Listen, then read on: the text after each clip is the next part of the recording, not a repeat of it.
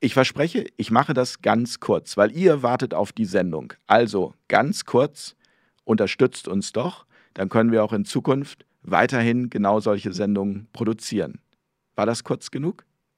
Bum, bum, bum.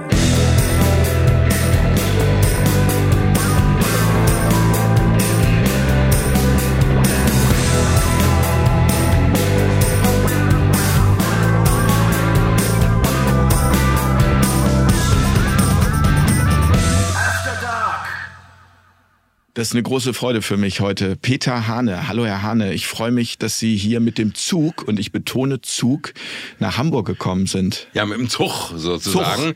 Ja, ja, ähm, das ist ja schon selten, dass ein Zug pünktlich ankommt. Bei mir war es jetzt so, von Berlin nach Hamburg. Die ganze Strecke war blockiert wegen Kabelschwierigkeiten äh, oder was auch immer.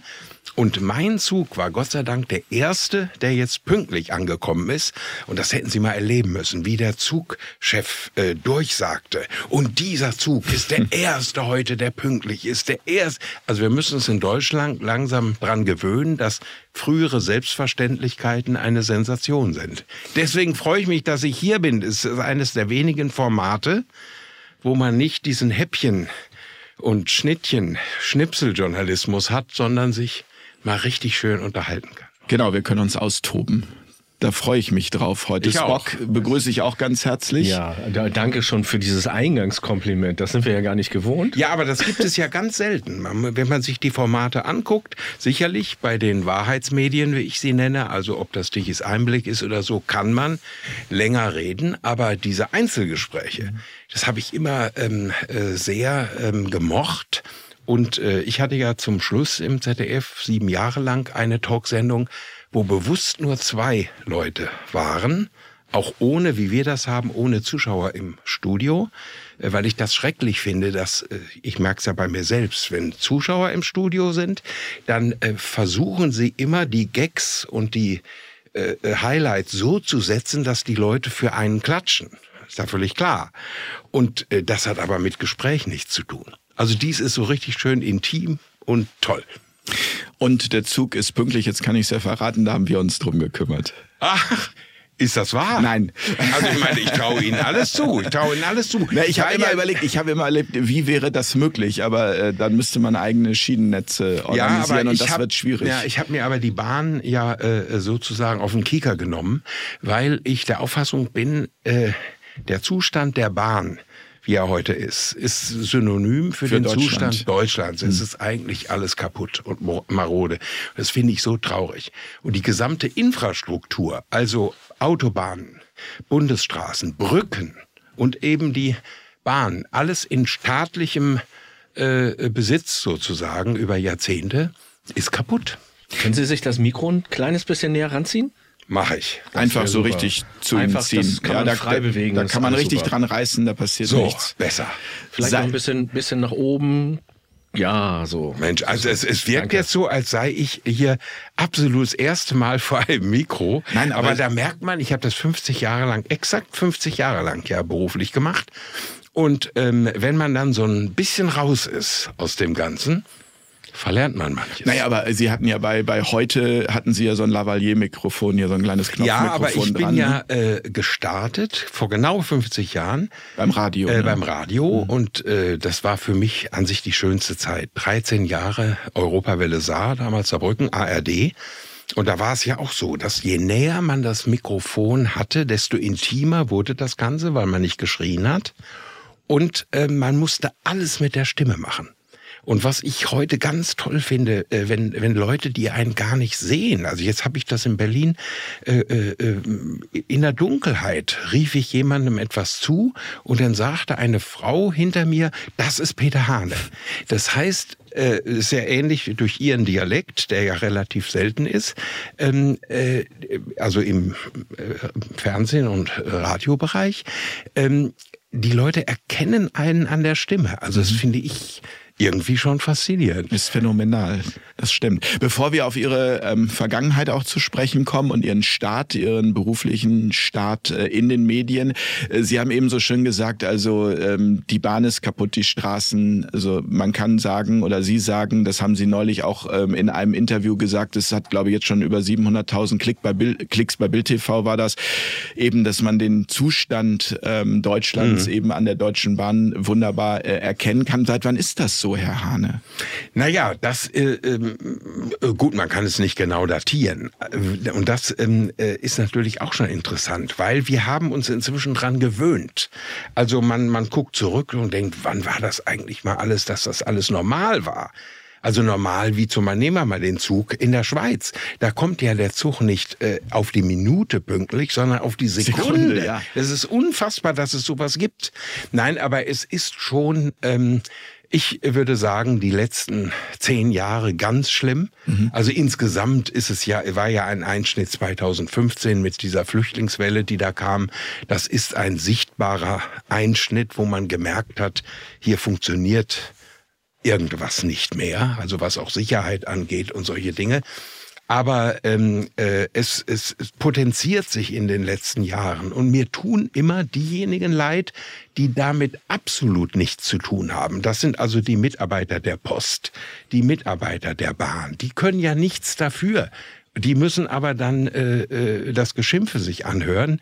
Im Endeffekt ist die Politik die große Versagerin. Und da muss man ganz klar sagen, äh, so nah ich denen allen auch mal gestanden haben mag, 16 Jahre Verkehrsminister der CSU, durchgehend, haben die Bahn zerstört, haben die gesamte Infrastruktur zerstört, in dem Sinne, dass sie nichts gemacht haben. Stellen Sie sich mal vor, wenn Sie jetzt die Sauerlandlinie fahren, äh, von dort nach Süd, müssen Sie bei der schönen Stadt Lüdenscheid, die ja bekannt geworden ist durch Loriot, ja. müssen sie von der Autobahn ab, weil die Brücke kaputt ist und müssen dann durch die Dörfer fahren. Das ist alles heller Wahnsinn. Sind es vielleicht einfach die Zyklen, also die Zyklen im Sinne von, ich habe ein Zitat ja. jetzt gefunden, harte Zeiten schaffen starke Männer. Man könnte auch sagen, heute Menschen, ähm, starke Menschen ja. schaffen gute Zeiten, gute Menschen ähm, schaffen, nee, wie war das hier? Gute Zeiten schaffen schwache Menschen und schwache Menschen schaffen harte Zeiten.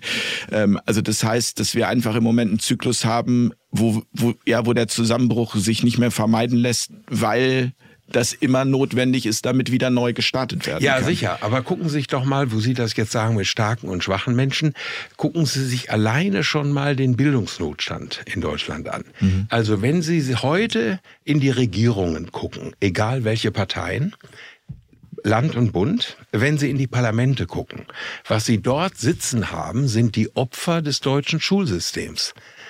Also wir haben ja einen Bildungsnotstand, der ist sowas von himmelschreiend, wenn wir eine Außenministerin haben, die vor äh, äh, Tagen auf äh, äh der Sicherheitskonferenz in München sagt, also wenn der Putin nicht endlich einen Kurswechsel macht um 360 Grad, das sagt die einfach. Das heißt, ein Kurswechsel um 360 Grad heißt, er landet wieder da, wo er immer schon war. Nun, könnte man sagen, das ist mal ein Versprecher ja, gewesen, aber, aber, in der Summe der in Dinge, der Summe, die man da äh, kennt. Wenn man eine ganze Rede durchgehend hält, wo man Kobalt und Kobold miteinander verwechselt, mhm. und zwar durch eine ganze Rede. Äh, aber wie gesagt, wir haben jetzt eine feministische Außenpolitik, aber äh, eine Ministerin, die Bismarck abschafft. Wir haben im Zug funktioniert Gendersprache Sache. Und äh, die Maskenstasi, die hat die letzten drei Jahre absolut funktioniert. Nur beim Bundespräsidenten nicht. Das habe ich immer gesagt, ich nehme mir natürlich, ich komme aus Minden in Westfalen.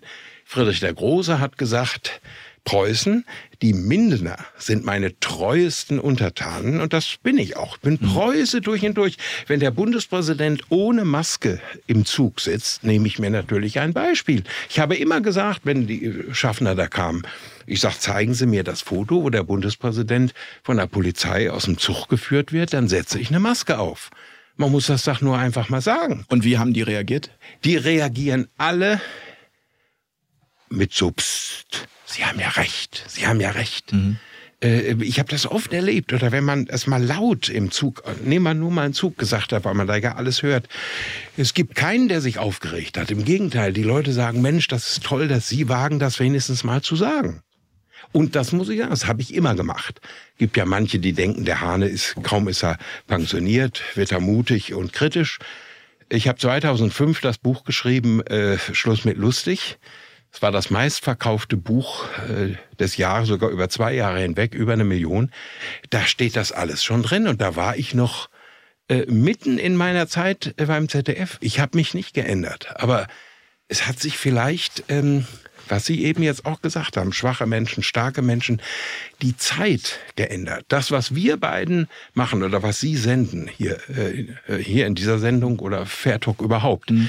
das war vor 20 Jahren noch total äh, im Meinungsspektrum. Im Mainstream, ja. Im Mainstream, da gehörte das dazu. Das ist ja auch für uns immer wieder so verwunderlich, wenn ich mir anschaue, teilweise, also überwiegend ist es ja sehr positiv, das Feedback, aber dann kommt ja immer wieder auch dieses unter der Gürtellinie und ich frage mich dann immer, welche Sendung habt ihr gesehen? Ja. Ja, und also ich meine, wenn man da mit gesundem Menschenverstand reingeht, lebt ja eine Demokratie von einem großen und breiten Diskurs. Naja, ich habe ja in meinem Buch äh, Das Maß ist voll, dem neuen, ähm, äh, da habe ich ja mehrfach den Verlag, ist ja ein weltweit mhm. agierender Verlag, Lübbe, äh, dadurch äh, in Schwierigkeiten gebracht, als ich gesagt habe, stopp, stopp, stopp, äh, hört auf mit dem Drucken, ich, da muss ja noch was rein.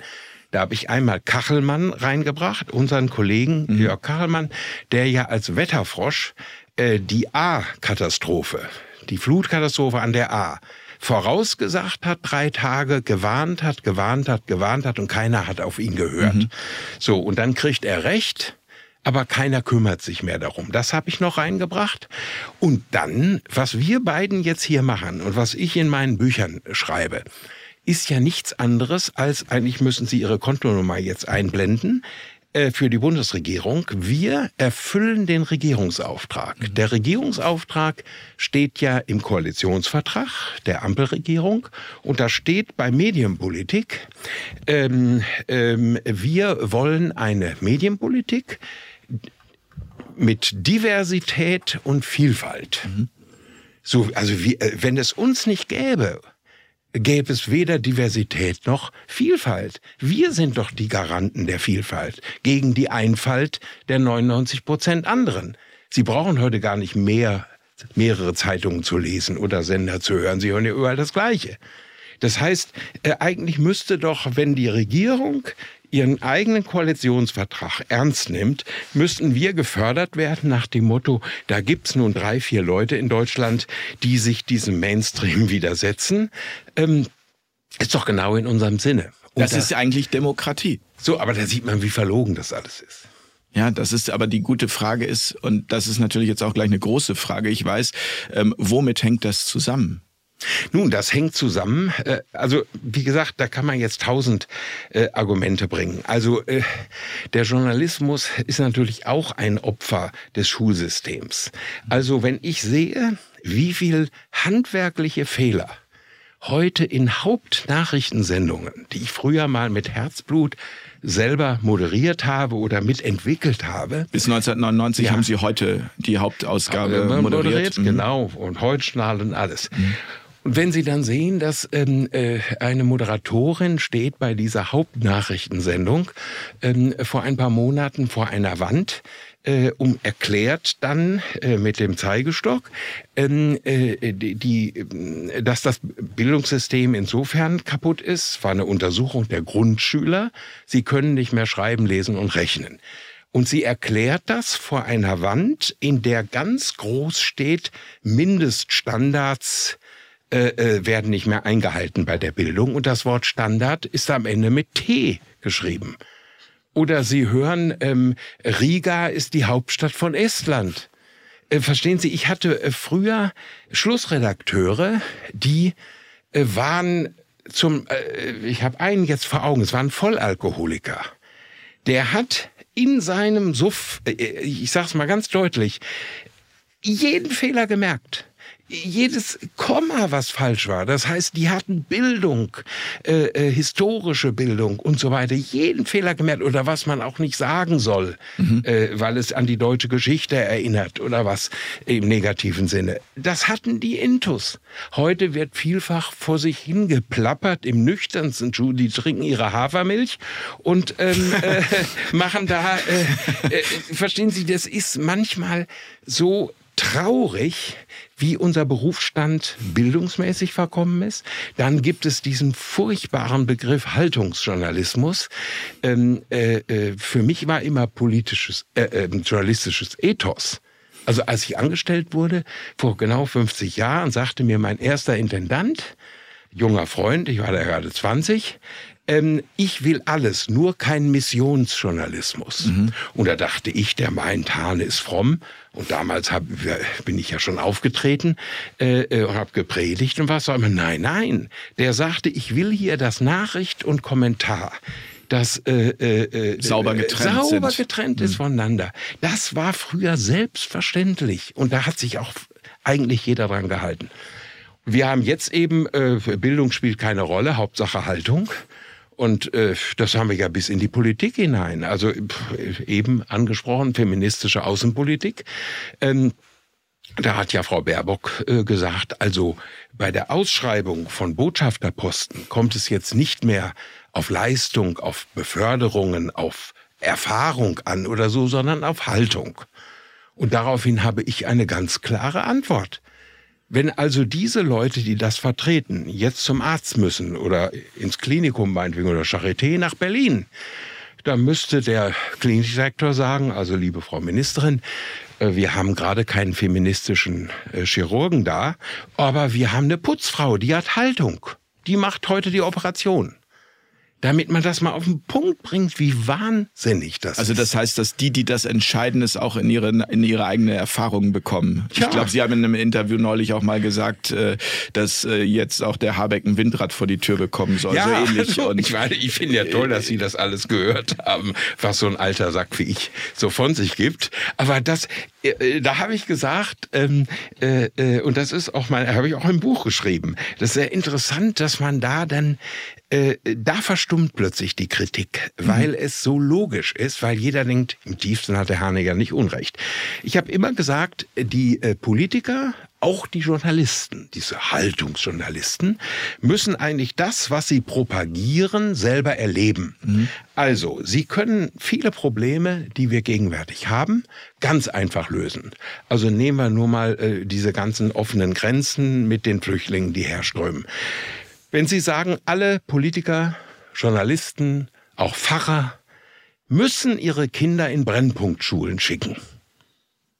Keine Internate mehr, keine Auslands, äh, äh, nur alles, nicht Eliteschulen, Brennpunktschulen. Was meinen Sie, wie schnell Sie dieses Problem gelöst hätten?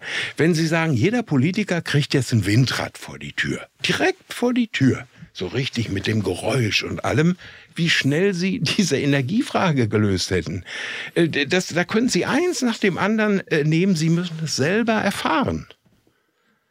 Jetzt, jetzt ist die große Frage, also die mir da gerade kommt bei den, bei den Flüchtlingen zum Beispiel, ja. um, weil das ist jetzt natürlich auch eine, also ich sag mal, eine gewisse Polemik oder ein leichter Zynismus oder wie würde ich das, also, also. Na, Realismus. Realismus. Also für mich ist es Realismus. Für Sie ist Realismus. Weil, ähm, äh, verstehen Sie, der einfache Mensch, muss das ja alles ertragen. Also der Handwerker, mhm. der, äh, der, jetzt gerade bei mir war, man muss ja schon dankbar sein, dass überhaupt noch Wenn ein Klempner kommt, kommt ja. äh, um, um Wasserhahn äh, dicht zu machen.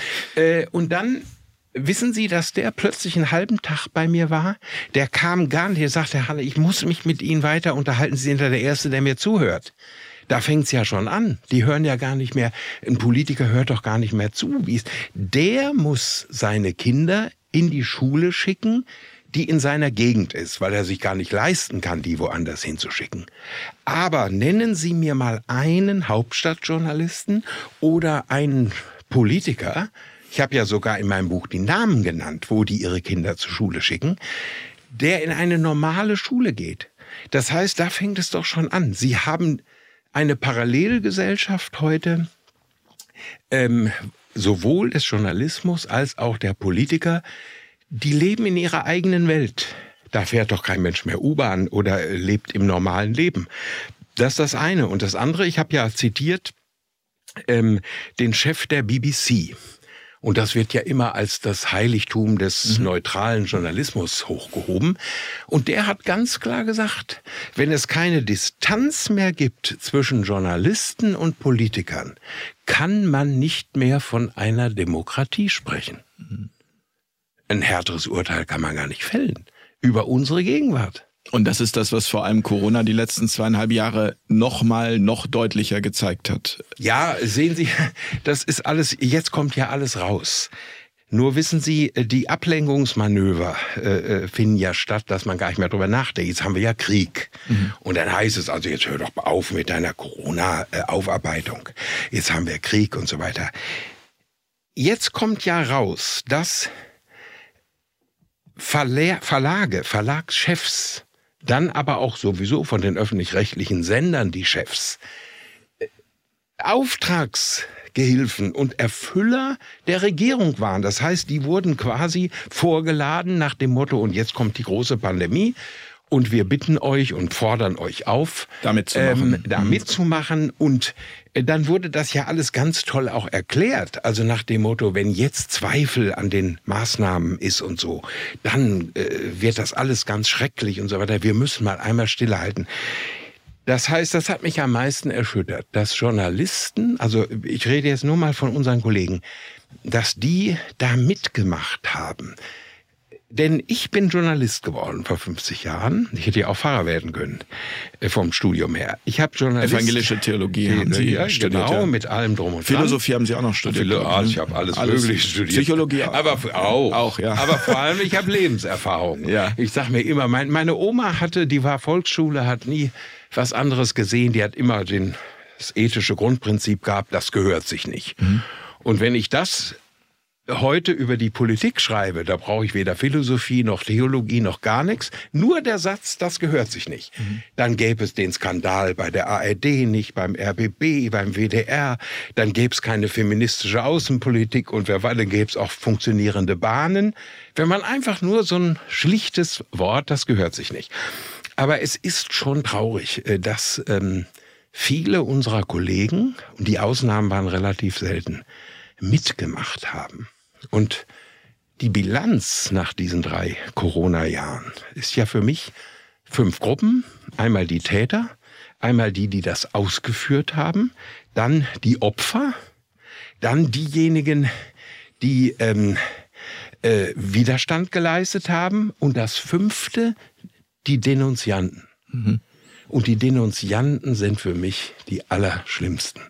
Wir haben eine Gesellschaft, die nicht nur gespalten ist, sondern der Denunziant nebenan wurde ja durch die Regierung gefördert und ja. die Medien ermuntert und gefördert.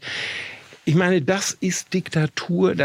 Es tut mir furchtbar leid. Und ein Mann wie Ralf Schuler, äh, früher Bild, äh, der da äh, weg ist und der dieses tolle Buch geschrieben hat, Gleichschritt, ähm, der stammt ja aus der DDR der sagt, ich habe das biografisch alles erlebt.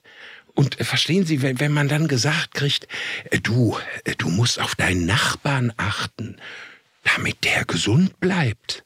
Und der Nachbar sagt, oh, da höre ich Stimmen. Da sind ja mehrere Haushalte zusammen, es war ja verboten. Äh, da muss ich die Polizei anrufen wir haben eine Gesellschaft entwickelt und jetzt sind wir an dem äh, Punkt ja angekommen in der Bilanz nach drei Jahren, die gespalten ist, wie sie noch nie war. Und jetzt kommt ja zu der Spaltung noch die Spaltung. Das heißt, bei Corona war das klar, das waren zwei Lager. Jetzt äh, die Haltung zum Ukraine-Krieg. Mhm. Die spaltet jetzt wieder die Lager in sich. Also äh, verstehen Sie, wo wollen wir eigentlich hin? frage ich mich, äh, äh, mit dieser Gesellschaft, wo der eine dem anderen nicht mehr traut. Ich danke Ihnen, dass Sie, dass Sie das so klar auf den Punkt bringen, weil das ist auch meine Frage, mit der ich ganz oft wirklich in letzter Zeit morgens aufgewacht bin und mich gefragt habe, also A, wie konnte uns das passieren? Richtig. Das ist die eine Frage. Und zum Zweiten, wie, wie kommen wir da wieder raus? Ja, ja, dazu kommt ja übrigens noch, was ich dann, äh, was ja die Krönung ist, die finanzielle Misere. Das heißt, wenn wir jetzt wenigstens in einer Situation des deutschen Wohlstandes darüber diskutieren, wo jeder zu seinem Recht kommt, ob durch Arbeitslosengeld oder was auch immer, Hartz IV, Bürgergeld, auf jeden Fall alle kommen irgendwie zurecht. Jetzt haben wir ja noch eine unfassbare wirtschaftliche Situation. Ähm, wissen Sie, ähm, äh, ich habe das auch nie so ernst genommen, das Stichwort Altersarmut. Mhm. Wenn ich jetzt äh, bei mir durch den Kiez gehe, und das ist in der Nähe vom Kudamm, also das ist bürgerlich hoch 27, wenn ich dann im Dunkeln alte Leute sehe in feinstem Zwirn, also nicht im Obdachlosen-Look, sondern ganz normal angezogen, und die wühlen in den Mülleimern, dann könnte ich heulen auf der einen Seite, aber auch dreinschlagen.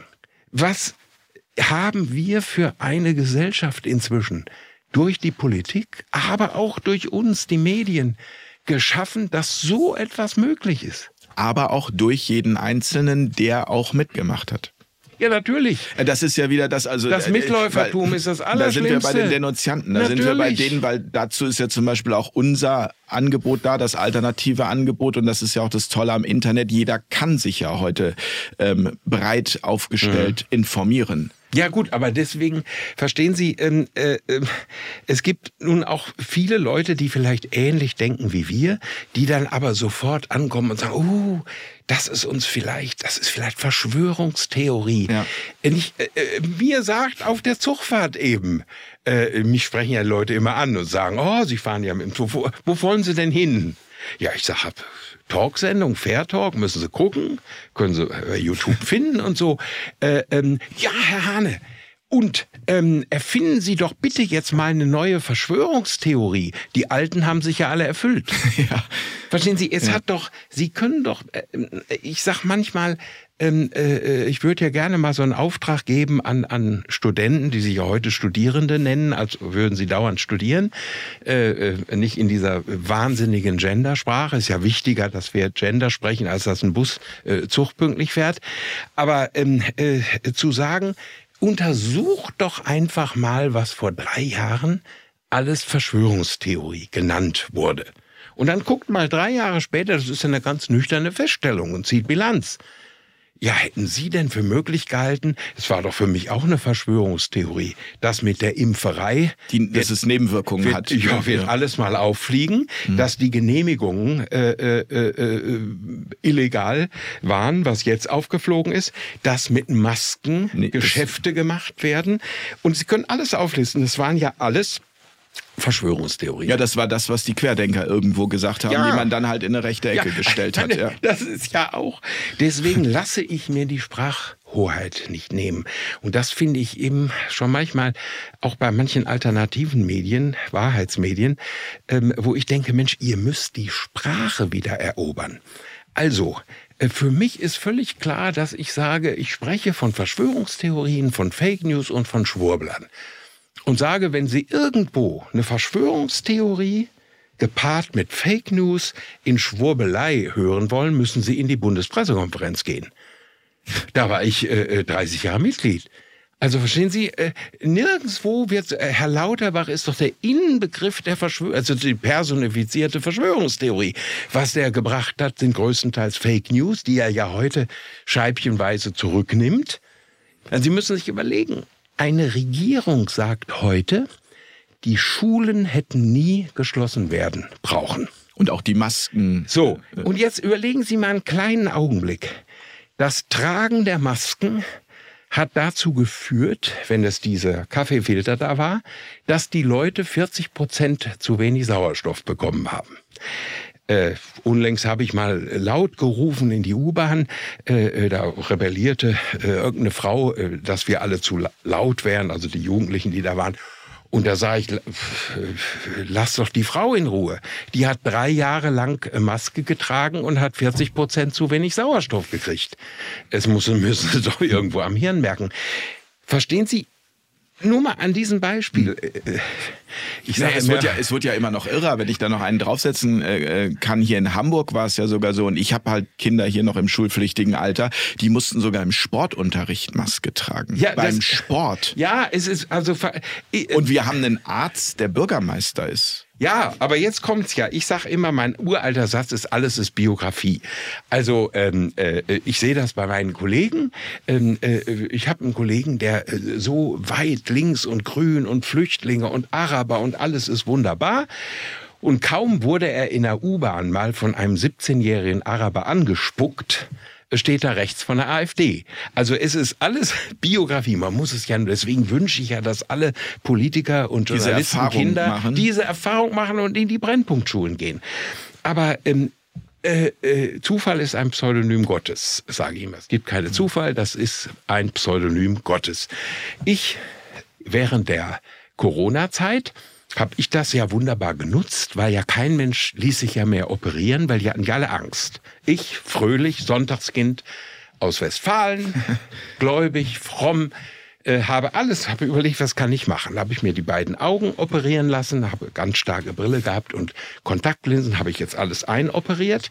Dann habe ich mir äh, zwei neue Hüften bauen lassen, 13 Implantate und als Krönung ähm, Herzuntersuchung weil meine Mutter einen Herzfehler hat, obwohl die damit jetzt schon 97 ist, aber äh, es muss ja nicht sein, gehe ich ins Herzzentrum. Habe ich mir vier Stents setzen. Mhm. Da waren alle froh, dass man kam. Das, das so Bypass oder ne? so ja nicht äh, Bypass, ja. also was harmloseres.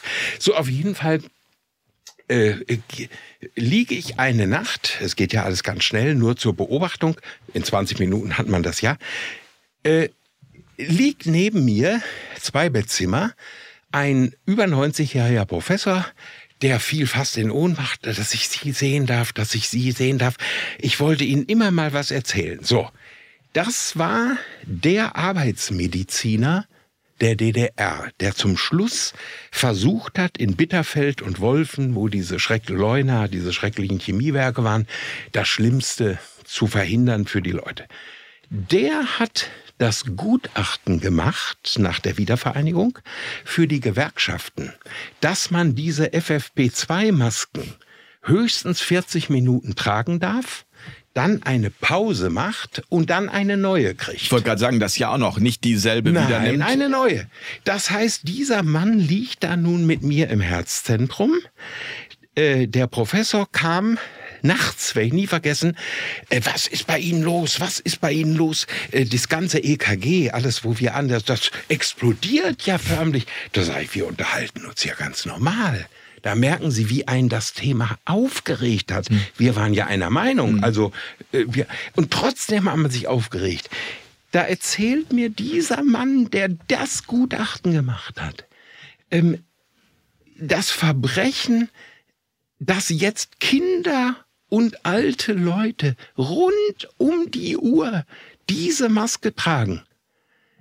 Verstehen Sie, das widerspricht jeglicher Medizin und jeglicher Erfahrung. Das wusste man also vor zwei Jahren schon. Wissen Sie, heute wird ja immer gesagt, Mensch, ähm, äh, das war ja die erste Pandemie, die wir so mitgemacht haben. Und da hatten wir noch keinen Essen. Ist das sowieso gelogen? Spanische Grippe und so hat es alles schon gegeben. Aber zweitens, und das finde ich das Schlimme, spätestens nach einem Jahr hätte man die Notbremse ziehen müssen.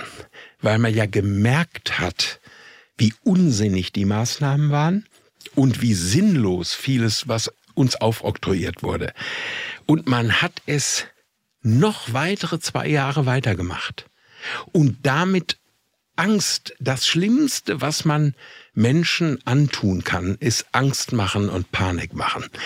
Ähm, natürlich äh, äh verstehe ich, dass das Journalismus, äh, vor allem Boulevardjournalismus, davon lebt, äh, davon lebt dass ja. man die Schlagzeilen hat. Aber zumindest eine Institution hätte dem widerstehen müssen, und das sind die Kirchen. Verstehen Sie, wenn heute linke Kollegen wie Heribert Prantl von der Süddeutschen Zeitung oder Stefan Aust, früher Chef des Spiegels, ähm, schon in den ersten Wochen mir zugestimmt haben, wir hatten nie was Gemeinsames politisch. In den Auseinandersetzungen.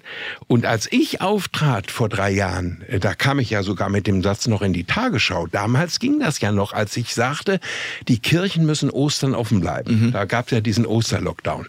Da kam sie sogar noch mit in die Tagesschau. Das wäre ja ein Jahr später völlig unmöglich gewesen, weil sie damit ja das ganze Szenario kaputt gemacht hätten. Und die haben gesagt, da wo man die Christen am dringendsten gebraucht hätte, haben sie uns im Stich gelassen. Und das gilt auch für den Journalismus. Ähm, ich, äh, äh, äh, der einfache, normale Mensch zu Hause ahnt vielleicht manches.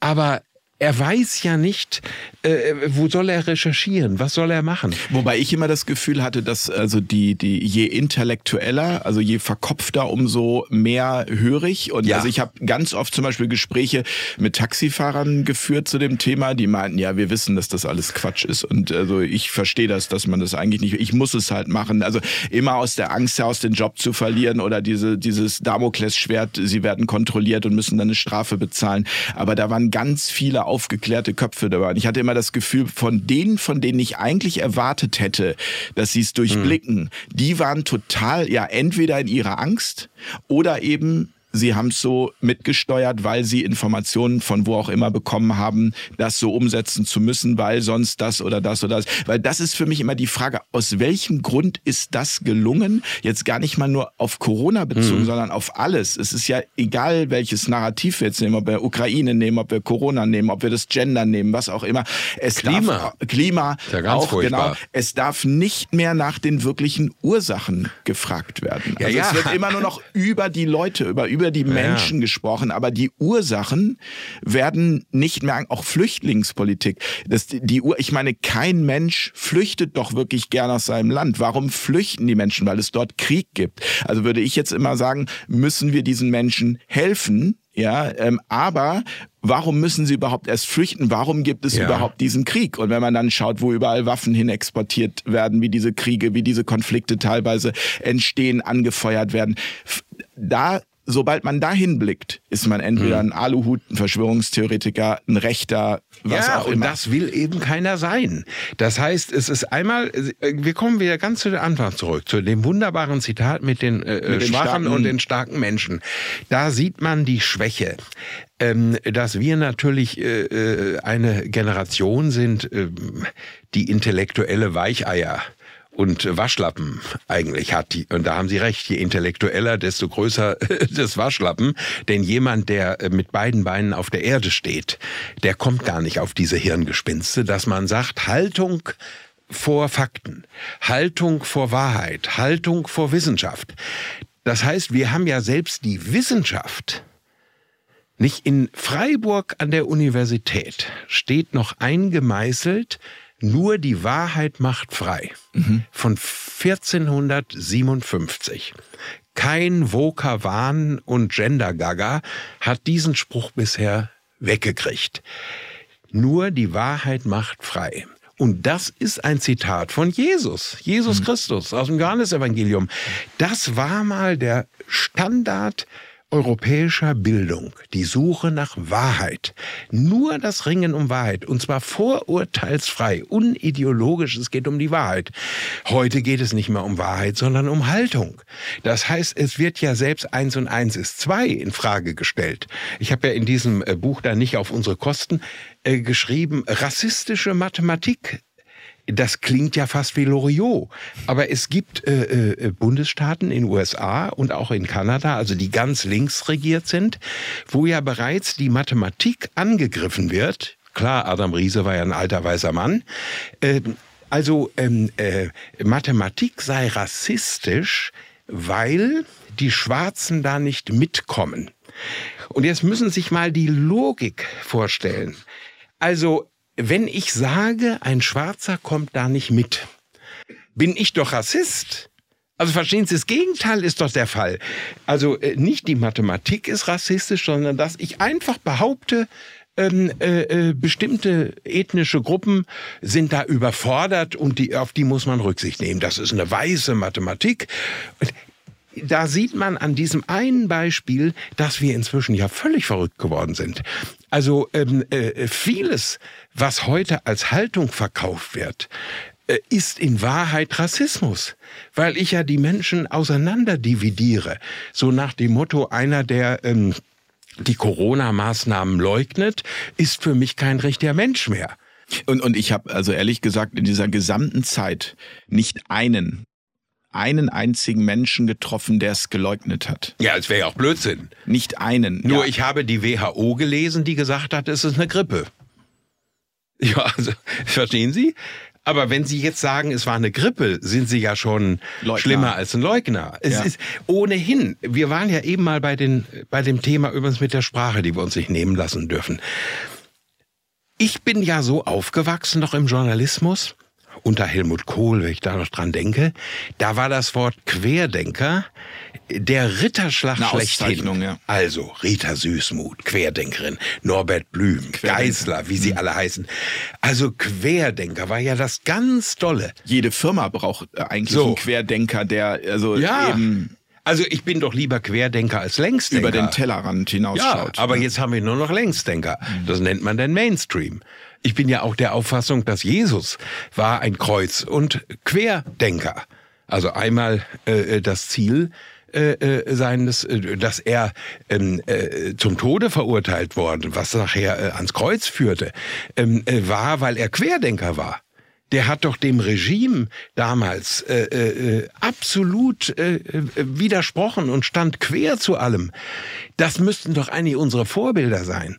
Also ich frage mich immer, äh, und das ist ja auch ein Ritterschlag, also für Sie und Ihre Sendung und, und das, was Sie tun. Man nimmt uns eigentlich ernster, als wir uns selbst nehmen. Also ich denke manchmal, Mensch, ich mit Schön meinen gesagt. harmlosen Büchern, äh, was, ich, Ja. was, was, ich kann doch gar nichts anrichten. Und die anderen, äh, äh, verstehen Sie, das ist ein solcher Hass, der einen entgegenkommt, dass ich manchmal denke, die nehmen mich ja ernster, als ich mich selber nehme. Mhm. Also ich muss ja eine große Gefahr sein, wenn man mich so bekämpft. Also Man ja, müsste dem gar nicht so viel Aufmerksamkeit Nein, geben. und, aber, äh, aber jetzt bezahlen wir beiden doch unsere Steuern dafür, dass es ganze Institutionen gibt, die uns auf die Spur kommen wollen. Also äh, das ist ja eigentlich ein Witz in Tüten. Also ähm, äh, äh, und es sitzen über uns Leute zu Gericht, ähm, äh, die vorgeben, sie seien für Freiheit, Meinungsfreiheit und Diversität. Da kommen wir wieder zur Diversität. Äh, Wir sind doch die Garanten der Diversität. Und deswegen kann ich nur sagen, jeder, der uns jetzt auch sieht und hört, ähm, man muss den Mund aufmachen. Ich finde es einfach schlimm, dass viele wider Willen Mitläufer sind, weil sie sagen, Mensch, ich kann nicht so gut reden und nicht so gut argumentieren und so weiter. Also, äh, äh, äh, wissen Sie, jeder Arzt, egal ob links oder rechts, Marxist oder Christ, ob Corona ja oder Corona nein, jeder Arzt wird sagen, also der Hahnemensch hat zugenommen, der muss mehr an die frische Luft. Spazieren gehen, spazieren gehen, spazieren gehen. Und das Beste ist, am Montag spazieren gehen. Man muss doch einfach nur mal fröhlich sagen, was ist denn daran schlimm, schweigend durch die Straßen zu gehen? Aber nein, wir haben plötzlich erschrocken gehört, dass einer aus meiner Heimat, äh, Nachbarschaft, Lipperland, da kommen Sie ja her. ja, ich komme aus Nicht? also in Lemgo geboren. Ja, in Minden, wunderbar. ja. ja. und, und dann Handball und alles. TBV. War auch alles gesund. Ja, da kommt einer aus dem Lipperland und sagt, äh, der Spaziergang hat seine Unschuld verloren. Ja. Da muss jeder Arzt müsste eigentlich aufschreien und muss sagen, die Leute sollen, das ist so der erste Rat, den sie kriegen. Gehen Sie an die frische Luft. Aber da, aber da wurde es ja immer absurder, wenn man Ja, dann sicher. teilweise gesehen hat, wie viel Polizei aufgeboten Ja. wurde, um Spaziergänger Ja, zu das begleiten. also das ja, hier in Hamburg, äh, äh, wo sie den Jugendlichen durch den Park Gejagt äh, gejagt haben. Wissen Sie, es sind ja erst drei Jahre her. Ja, es ist so absurd, wenn man sich, überlegen Sie mal, der Anfang war, wir gehen um 19 Uhr auf die Balkone und klatschen. Erinnern Sie sich ja, noch? natürlich. wenn man das heute rückwärts guckt, denkt man, ja, sind die alle wahnsinnig gewesen? A, wollten die Pfleger und Krankenschwestern nicht, dass man klatscht, die wollten bezahlt werden. Zu Recht. Bis heute nicht. Ja. Das heißt, äh, wir hätten überhaupt keine ähm, äh, Katastrophe im Gesundheitssystem, wenn man einfach gesagt hätte, dann stocken wir die Gehälter und Löhne genau. alle um ein Drittel auf. Ich weiß es von meiner Schwester, die arbeitet in diesem Bereich und wir haben gerade erst heute telefoniert und sie hat mir wieder berichtet, dass sie von vier freien Tagen zwei opfern musste, von denen sie noch nicht weiß, ob sie die bezahlt bekommt, weil eben so schlimm Personalnot ist und weil sie nicht wissen, wie sie es sonst ja, schaffen das ist doch ein Skandal. Ja. Also äh, ich meine, ja, das Absurde, was ich erlebt habe, dass sich Olaf Scholz kurz vor seiner Vereidigung Vereidigung in die Gala von Ein Herz für Kinder, wo ich im Vorstand bin, äh, hinstellt und sagt vor einem Millionenpublikum, da hatten wir einen ganz tollen Film, wie ähm, äh, ein, ein Altenpfleger und eine Kinderkrankenschwester, ähm, äh, also im Arbeitsalltag. Ja. Da kamen einem die Tränen, was die nun mitmachten, Lockdown und Isolation und was nicht alles und dann ihren Dienst machen. Und dann stellt sich äh, Olaf Scholz hin und sagt, ich bin zwar noch nicht vereidigt, aber ich sage Ihnen hier zu, ich werde alles dran setzen, dass Ihr Berufsstand nicht nur öffentliche Anerkennung mehr bekommt, sondern auch mehr Geld geschehen ist nichts. Im Gegenteil, durch die Inflation haben sie ja jetzt sogar noch weniger. Also wer das heute macht, äh, ist ein Idealist. Nur das hat man ja alles unter den Tisch gekehrt. Das merken sie auch erst, wenn sie biografisch betroffen sind. Also könnte ich sagen, äh, äh wie ich das gesagt habe, wer also sagt, äh, Haltung ist wichtiger als ähm, Wissen, Erfahrung und Wahrheit, der muss äh, äh, sich von der Putzfrau operieren lassen, aber nicht mehr vom Chefarzt. Es ist immer wieder dieses äh, Lernen durch Schmerz am Ende. Ja, sicher. Aber wir haben ja keinen Schmerz. Das ist ja der Witz äh, Roman Herzog, mit dem ich kurz vor seinem Tod noch ein Interview äh, gemacht habe. Zwei Interviews, die mich sehr geprägt haben. Das war einmal Hans-Jochen Vogel, kurz vor seinem 90. Geburtstag, mhm. der dann kurz danach auch gestorben ist. Großes Interview. Der plötzlich zum Schluss sagt, Herr Hahne, wissen Sie, was das wichtigste Datum der Zukunft ist? Und ich dachte jetzt, dass die SPD mal wieder an die Regierung kommt oder irgendwas, das jüngste Gericht. Ich war völlig platt. Der sagt, das jüngste Gericht ist das sicherste Datum der Zukunft. Wir werden uns alle mal verantworten müssen. Und jetzt rechnen Sie mal das hoch. Ja. Wenn, wenn jetzt wir alle, egal ob wir gläubig sind oder nicht, spielt ja keine mhm. Rolle erstmal, davon ausgehen würden, wir müssen uns einmal verantworten. Irgendwann kommt dieser Punkt, wo, Irgendwann da, wo jeder das muss. Jeder. Mhm unsere Welt wäre plötzlich ein Paradies. Mhm. Äh, dieses Geschwätz von Spahn, wir werden einmal einander viel zu verzeihen haben. Das hat er ja recht oh. zu Beginn gesagt. Ja, aber ne? das müssen Sie sich doch plastisch mal vorstellen. Vor allen Dingen, wer ist eigentlich wir?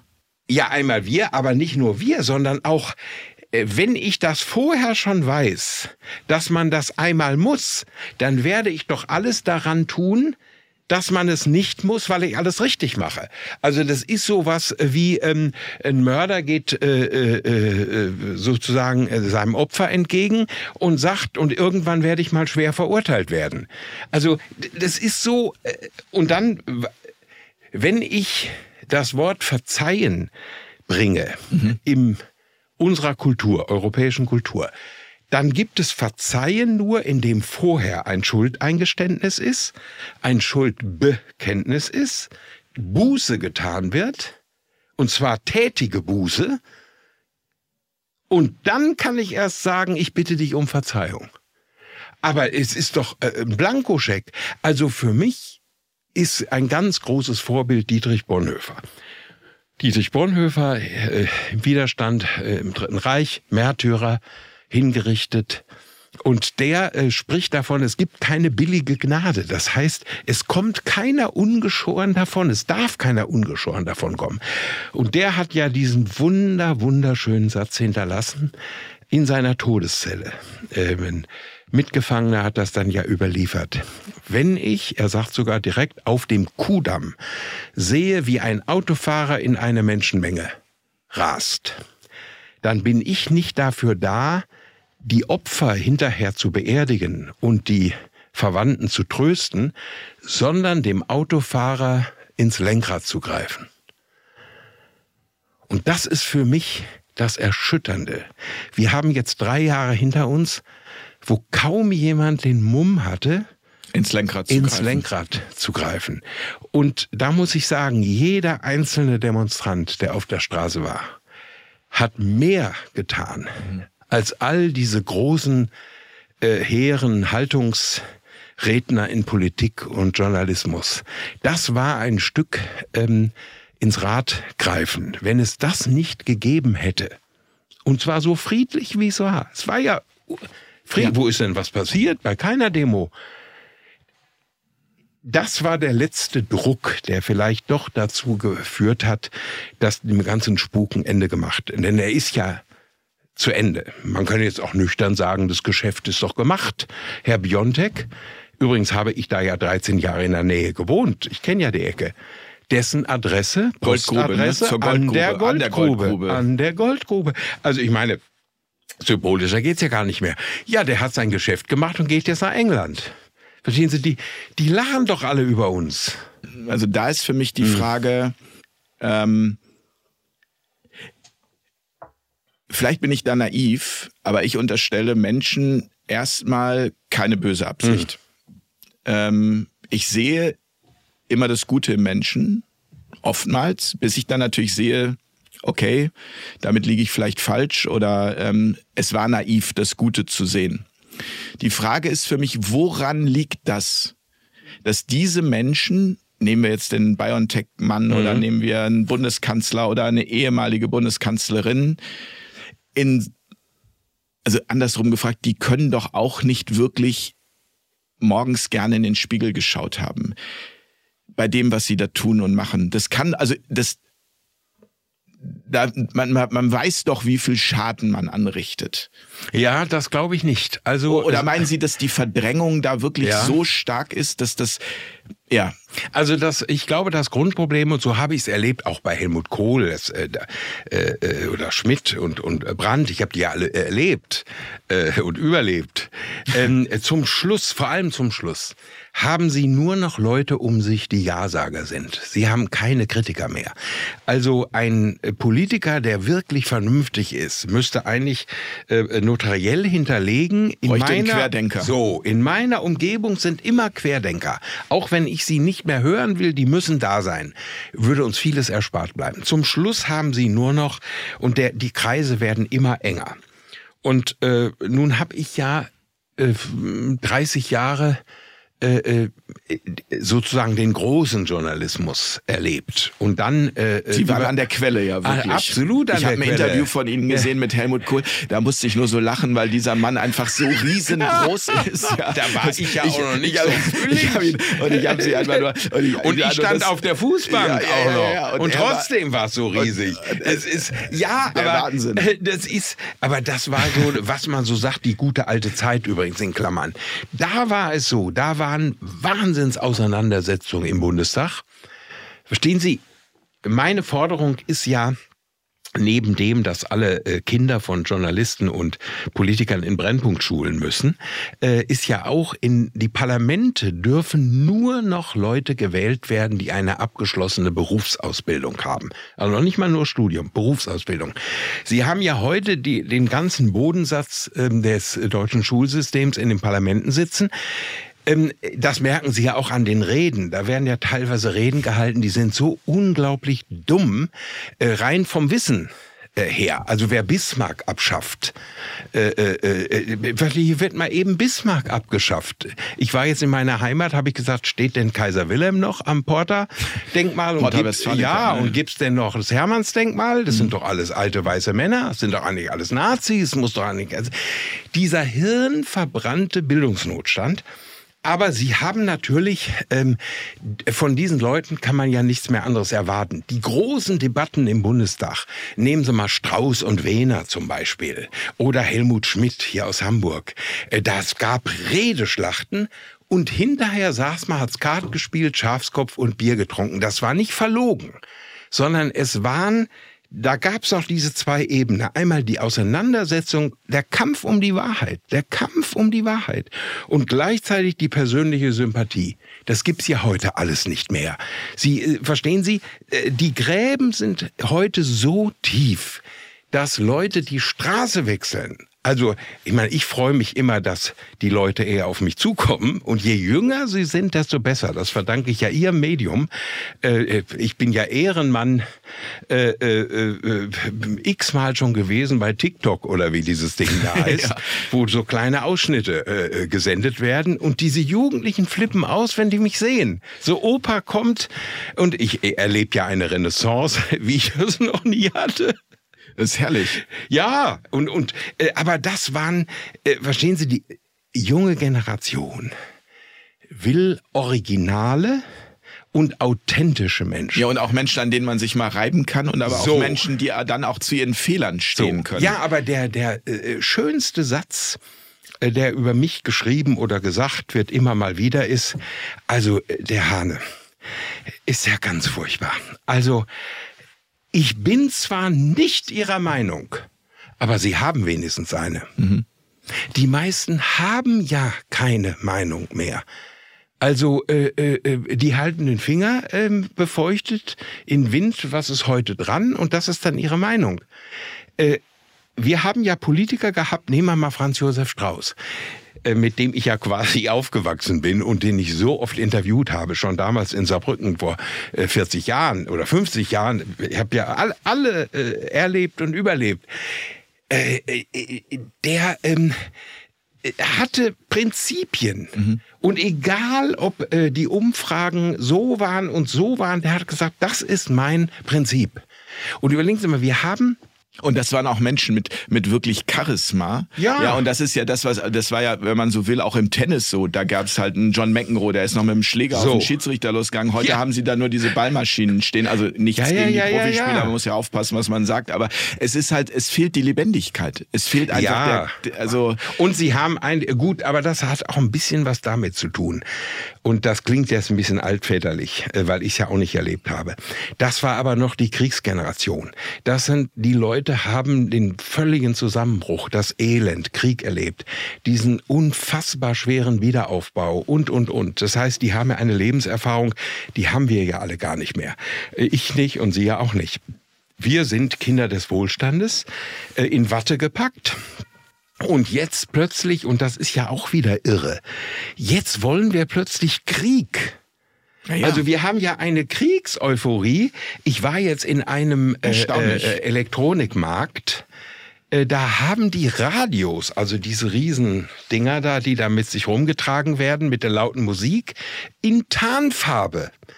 Also in, in also diese äh, äh, Camouflage mhm. ist doch plötzlich Mode. Mhm. Also das war doch früher äh, im Anti-Amerikanismus und so weiter durfte man doch sowas nicht anziehen. Das ja. war doch kriegerisch. Das, das, das, ist jetzt tatsächlich nicht so neu. Also das gibt's schon länger. Also ja, das, aber das also ist Tarn, jetzt kultiviert ist schon ein bisschen ist schon lange. Ja, aber, aber dass es im Mediamarkt steht, habe ich interessanterweise ja. habe ich auch erst vor es einem halben Jahr das erste Mal so wahrgenommen. Also es ist schon. Ja, aber das liegt natürlich auch daran, dass wir Dinge anders wahrnehmen wahrnehmen. Ja, selektive Wahrnehmung. Selektive ja. Wahrnehmung. Gut, Hier ist es die Nummer mit, wir, bist du ja. schwanger, siehst du nur noch Schwangere. Aber, aber was keine selektive Wahrnehmung ist, vielleicht passt das an der Stelle ganz gut, hat gerade irgendwie von der Leyen, Frau von der Leyen gesagt, war eine Tagesschau-Meldung, dass man ja ähnlich wie bei Corona ähm, den Pharmakonzernen Zuschuss gegeben hat, jetzt der Rüstungsindustrie Zuschuss äh, äh, geben alles. könnte, um, und das hat sie gesagt, Produktionsstraßen zu erweitern. Das wird so, ich meine, da müsste ja jeder aufschreien und sagen, hallo, ja, das, das führt ja am Ende zu noch mehr Toten, zu noch ja. mehr also aber äh, äh, es gibt ja auch diese äh, These, die, glaube ich, von den Grünen verbreitet, ja doch, von den Grünen verbreitet, Habeck, Wirtschaftsminister. Die gesamte Wirtschaft muss jetzt auf Krieg eingestellt werden. Also damit meint er natürlich auch im übertragenen Sinne, dass jetzt alles teurer wird und die Lieferketten kaputt sind und so weiter. Äh, das muss man sich mal vorstellen. Wenn ich, wenn wir beiden das vor drei Jahren hier verkündet hätten, was die heute alles sagen, und hätten hier das Camouflage äh, Radio, da, da, ja, da wäre äh, äh, ja. Shitstorm noch harmlos gewesen. Wir haben ähm, Jahrzehnte nach 45, nach dem Krieg, immer wieder gesagt, Diplomatie, Diplomatie, Diplomatie. Wir haben in Afrika Völkermorde uns angeguckt äh, äh, aus dem Wohnzimmer und haben am Fernsehen gelesen mit Salzstangen und Cola oder Bier. Und haben und auf haben die Sportschau gewartet. So. und haben gedacht, auch in Ruanda wird mal eben ein Volk vernichtet und Armenien, da wird mal ein Volk vernichtet. Das heißt, und jetzt plötzlich, wo uns das näher rückt, das ist ja äh, der ganze Witz, kriegen wir plötzlich Angst. Also, äh, äh, und dadurch entwickelt sich, ich meine, was mich nur wundert, ist, wie schnell das gegangen ist. Dass Leute, also äh, ich sehe das mal aus der Kirche. Ich war ja ähm, äh, 28 Jahre in der Synode der evangelischen Kirche. Das ist derselbe Verein, der jetzt den Klimaklebern zujubelt im Stehen und sowas alles. Die größten Kriegstreiber. Also da hieß es erst, müssen Sie mal vorstellen, die oberste evangelische Bischöfin sagt, ähm, Impfen ist Nächstenliebe. Jesus hätte sich auch impfen lassen, das wissen die ja alle. Jesus hätte sich auch impfen lassen. Gut, dann wäre ihm das Kreuz vielleicht erspart geblieben. Ähm, äh, äh, äh wäre früher gestorben, äh, um es sehr ironisch zu sagen. Ja. Und, je, und ähm, äh, Impfen, ich habe äh, das Zitat in meinem Buch drin. Impfen ist Nächstenliebe und ich bin für Impfpflicht, sagt sie, weil es wissenschaftlich erwiesen ist, dass Impfen keine Nebenwirkungen hat. Das heißt, ich warte immer, warum verklagen die Opfer nicht diese Leute, die sowas gesagt haben? Ich glaube, gab es da jetzt nicht sogar, ich bin, aber da müsste Spock vielleicht mal einmal kurz äh, googeln, gab es da nicht sogar gerade ein Urteil dazu, dass ähm, das von Herrn Lauterbach, der ja auch gesagt hat, es hat keine Nebenwirkung, das wurde vom Gericht als freie Meinungsäußerung, äh, ließ man das durchgehen. Ich ja, meine, das, da das würde mich jetzt echt interessieren. Also ich meine, da hat's das Weil ich meine, das ist ja ein Witz in Tüten. Ja, ja, aber also wenn ich als Gesundheit Gesundheitsminister, schon als Bischof finde ich das furchtbar, weil ich ja. bin ja eine Autoritätsperson und das fromme äh, äh Mütterlein und auch meine Mutter mit 97 glaubt, wenn Frau Bischöfin sagt, es besteht keine Gefahr, lass ich mich 20 Mal impfen. Genau, das ist ja Vertrauen. Ja, einfach. aber verstehen Sie, jetzt geht's aber ja einen Schritt weiter. Jetzt, jetzt äh, haben wir Corona hinter uns. Jetzt ist plötzlich das mit dem Krieg. Ja. Also Waffen ist doch jetzt Nächstenliebe. Was denn? Ja, es war Markus Heinz. Äh, Markus Heinz hatte äh, gegen den deutschen Gesundheitsminister geklagt, weil der diese Corona-Impfung als nebenwirkungsfrei bezeichnet hatte und jetzt musste Heinz eine Niederlage kassieren. Lauterbachs Behauptung oder vielmehr seine Lüge ähm, sei durch die Meinungsfreiheit gedeckt. Ich meine, das ist, äh, äh, ich bin jetzt echt, äh, ich bin ja selten sprachlos, aber da ist man ja fassungslos. Ähm, verstehen Sie, wenn wir das jetzt gesagt hätten und ja. plappern vor uns hin als Journalisten, ist ja übrigens der schönste Beruf, den es gibt, weil Sie für nichts Verantwortung haben. Sie können ja behaupten, was Sie wollen. Sie haben ja, Sie tragen ja für nichts Verantwortung, sagen immer Meinungsfreiheit und äh, Informantenschutz. So. Wenn wir das gesagt hätten, wahrscheinlich wären wir eingesperrt worden. Aber es kann doch nicht der Gesundheitsminister, der noch so tut, als wäre er Medizinprofessor, was er ja gar nicht ist. Er ist Medizinökonom. Als ja. den hatte ich ihn x-mal in meiner Sendung. Übrigens, Herrn Lauterbach hatte ich zum Schluss in meiner Sendung, wo er äh, äh, sein großes Credo verkündet hat, nämlich, äh, dass alle kleinen Krankenhäuser geschlossen werden müssen. Mhm. Sondern wir müssen die Krankenhäuser um die Hälfte reduzieren mhm. und große Spezial und so weiter Kliniken haben. Das war Herr Lauterbach. Herr Lauterbach äh, war äh, eigentlich dafür zuständig, dass es in kleinen Kreisen und Städten oder meinetwegen auf Höhe in Wieg oder was auch immer keine Krankenhäuser mehr. Das war der Medizinökonom. Aber der kann doch mit der Autorität eines Ministers nicht so etwas sagen. Und das ist für mich ähm, einfach schlimm, dass doch viele der Opfer äh, einfach darüber zur Tagesordnung übergehen. Also ich hätte mir das auch nicht bieten lassen. Äh, ich habe das ja erlebt in, in, in vielen äh, familiären, aber auch im beruflichen Umfeld äh, dieses einsame Sterben von alten Leuten und äh, dieses Drangsalieren der Kinder unter Masken. Und die, überlegen Sie mal, ähm, ein Taxifahrer sagte mir unlängst, äh, meine äh, zwei Jungs ähm, haben ihre gesamte Pubertät im Homeoffice ihrer Eltern verbracht. Das war ein Verbrechen. Ja, natürlich. Also äh, äh, Pubertät heißt doch, äh, ich will weg. Lebensfreude, einfach ja, Spaß und haben. weg von zu Hause ja, und, und Eltern sind Mal mit Mädels rumknutschen. So und, ja. und das verbringen sie jetzt im Homeoffice ja. ihrer Eltern. Das ist seelischer Mord. Das sind grauenhafte Verbrechen. Und wir werden uns übrigens in den nächsten 20, 30 Jahren noch wundern, äh, äh, dann bricht das Gesundheitssystem völlig zusammen. Dann haben wir die ganzen Schäden in der Psychiatrie oder äh, in der inneren Medizin. Aber nochmal, äh, haben Sie eine Idee, woran das, also wenn ich davon ausgehe, der Mensch ist erstmal gut, mhm. er kommt gut zur Welt und dann macht er seine Karriere und irgendwann kommt er dann in die Politik und also durch welchen Punkt verhalten die sich so, wie sie sich verhalten? Weil es kommt ja, also mir kommt es so vor, das ist aber auch einfach mhm. nur eine Wahrnehmung, die sind irgendwie wie hypnotisiert. Also auch wenn ich einen Habeck höre, was der da teilweise einfach stammelt, muss man ja, ja schon fast ja. sagen in den Talkshows oder auch Lauterbach, dann frage ich mich immer, welche Pille schlucken die morgens, auf mhm. gut Deutsch gesagt, weil das ist ja das muss ja selbst denen auffallen, dass das, was sie da tun, nicht richtig ist, aber es kommt mir so vor, als könnten sie eben auch nicht mehr zurück. Mhm.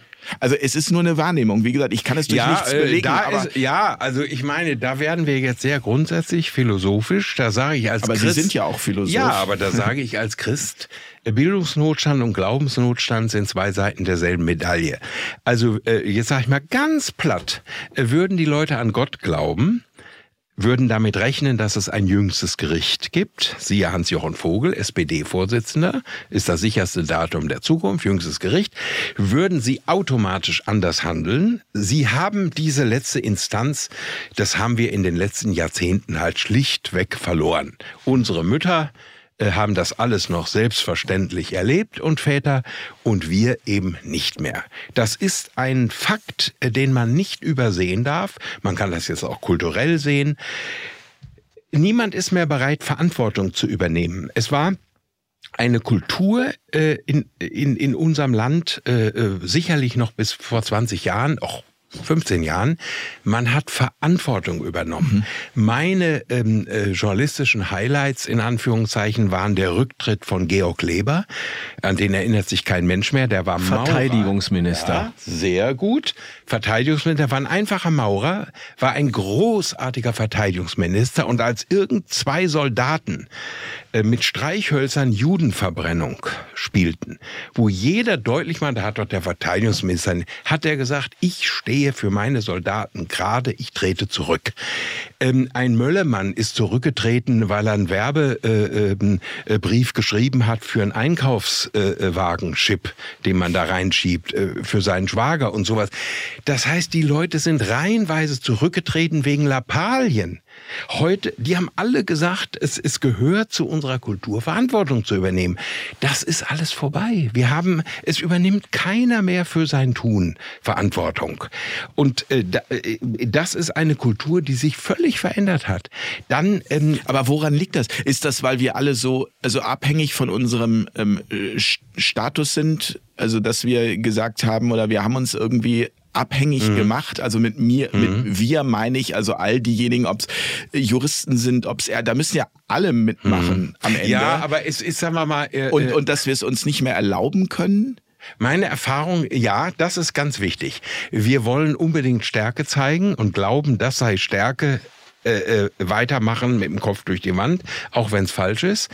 Äh, das ist das eine. Aber das andere ist, ähm, ich habe so die Erfahrung gemacht, wenn Ideologie und Dummheit aufeinandertreffen, dann wird's gefährlich. Und wir haben genau das ja. Es ist alles pure Ideologie. Äh, ob Sie heute äh, die Kriegsfrage nehmen, Ukraine, ob Sie äh, Corona war reinste Ideologie zum Schluss. Klima ist die Ideologie schlechthin. Also verstehen Sie, die A-Flut, ich schreibe das ja, soll ähm, äh, verursacht worden sein durch äh, äh, diesen CO2-Ausstoß, den wir hier äh, produzieren. Dann ähm, äh, äh, gucke ich und denke, Mensch, da gab's mal eine Magdalenenflut, die war 1400 mhm. sowieso, die war tausendmal schlimmer. Aber das stimmt. Damals waren unglaublich viele Autos auf der Straße, 1400. Der Flugverkehr war so unfassbar. Und die Industrie, was hat die alles in die Luft? Verstehen Sie, dieser unfassbare Wahnsinn. Das heißt, Ideologie trifft auf Dummheit. Ähm, äh, weil ich diesen Verstehen Sie, wenn ich in der Schule früher Ist sagte, es Dummheit oder ist es Bequemlichkeit? Auch. Äh, äh, ja, es ist aber schon vielfach Dummheit. Also früher hat man ja immer, also vor Jahren, äh, immer so gesagt, hessische Gesamtschule. Also wenn irgend, oder Bremen. Bremen war ja immer, nicht wahr? Also das, die waren im Schulsystem ganz unten, haben gesagt, der war, hat in Bremen Abitur gemacht. Das ist sowas wie Hilfsschule in Bayern. Aber äh, inzwischen ist das ja flächendeckend. Sie haben, äh, und in den letzten drei Jahren, äh, und das kommt ja alles noch auf uns zu, haben wir ja den Bildungsnotstand äh, förmlich ähm, äh, kultiviert. Das heißt, es hat ja kaum mehr richtig Schule stattgefunden. Und wenn ich Geschichtsunterricht nehme und der Geschichtsunterricht beschäftigt sich ausschließlich äh, mit den zwölf Jahren des Dritten Reiches äh, und alles andere, was vorher und nachher war, findet gar nicht mehr statt. Oder eben nicht. Das heißt, ähm, äh, äh, wer heute mal guckt, Henrik äh, Broder, mhm. der ja als Jude der die Hälfte seiner Familie in den KZs verloren hat. Der sagt, wenn ihr euch fragt, wie konnte das 1933 so weit kommen, dann guckt uns, guckt euch das heutige an. Da sagt der bekannteste, profilierteste jüdische Publizist deutscher Sprache, äh, traute ich mich gar nicht zu sagen. Das ist, glaube ich, das, das tiefsinnigste, was man sagen kann. Wer sich fragt, wie konnte das 33 dazu kommen, dass einer wie Hitler an die Macht kam, denn guckt euch doch an, was heute ist. Wir Deutschen sind geschichtsvergessen sind von Angst. Ähm, äh, ich glaube, kaum ein Volk, also Italiener, Franzosen, die, mal, die lachen, würden doch sowas über sowas lachen in ihrer Mentalität. Und das ist ja Ihre Frage da, um nochmal darauf zu kommen. Das ist für mich ist das Schlimmste, äh, dass äh, die Angstmacherei und die Panikmache auf so fruchtbaren Boden fällt. Und da sind wir wieder bei dem Punkt, äh, nicht die Polen sind noch durchweg katholisch, die Ungarn sind katholisch, die ähm, äh, äh, Italiener sind alles noch mehr so äh, im, im Christlichen verwurzelt. Ähm, äh, da haben sie das Gen, also wenn mir einer sagt, was äh, äh, äh, Luther hat gesagt, die Freude ist der Doktorhut des Glaubens. Das heißt, gegen Angst. Und wir haben heute kein Ventil mehr, das die Angst äh, äh, äh, loswerden lässt. Wir, es potenziert sich, die Leute haben nur noch Angst.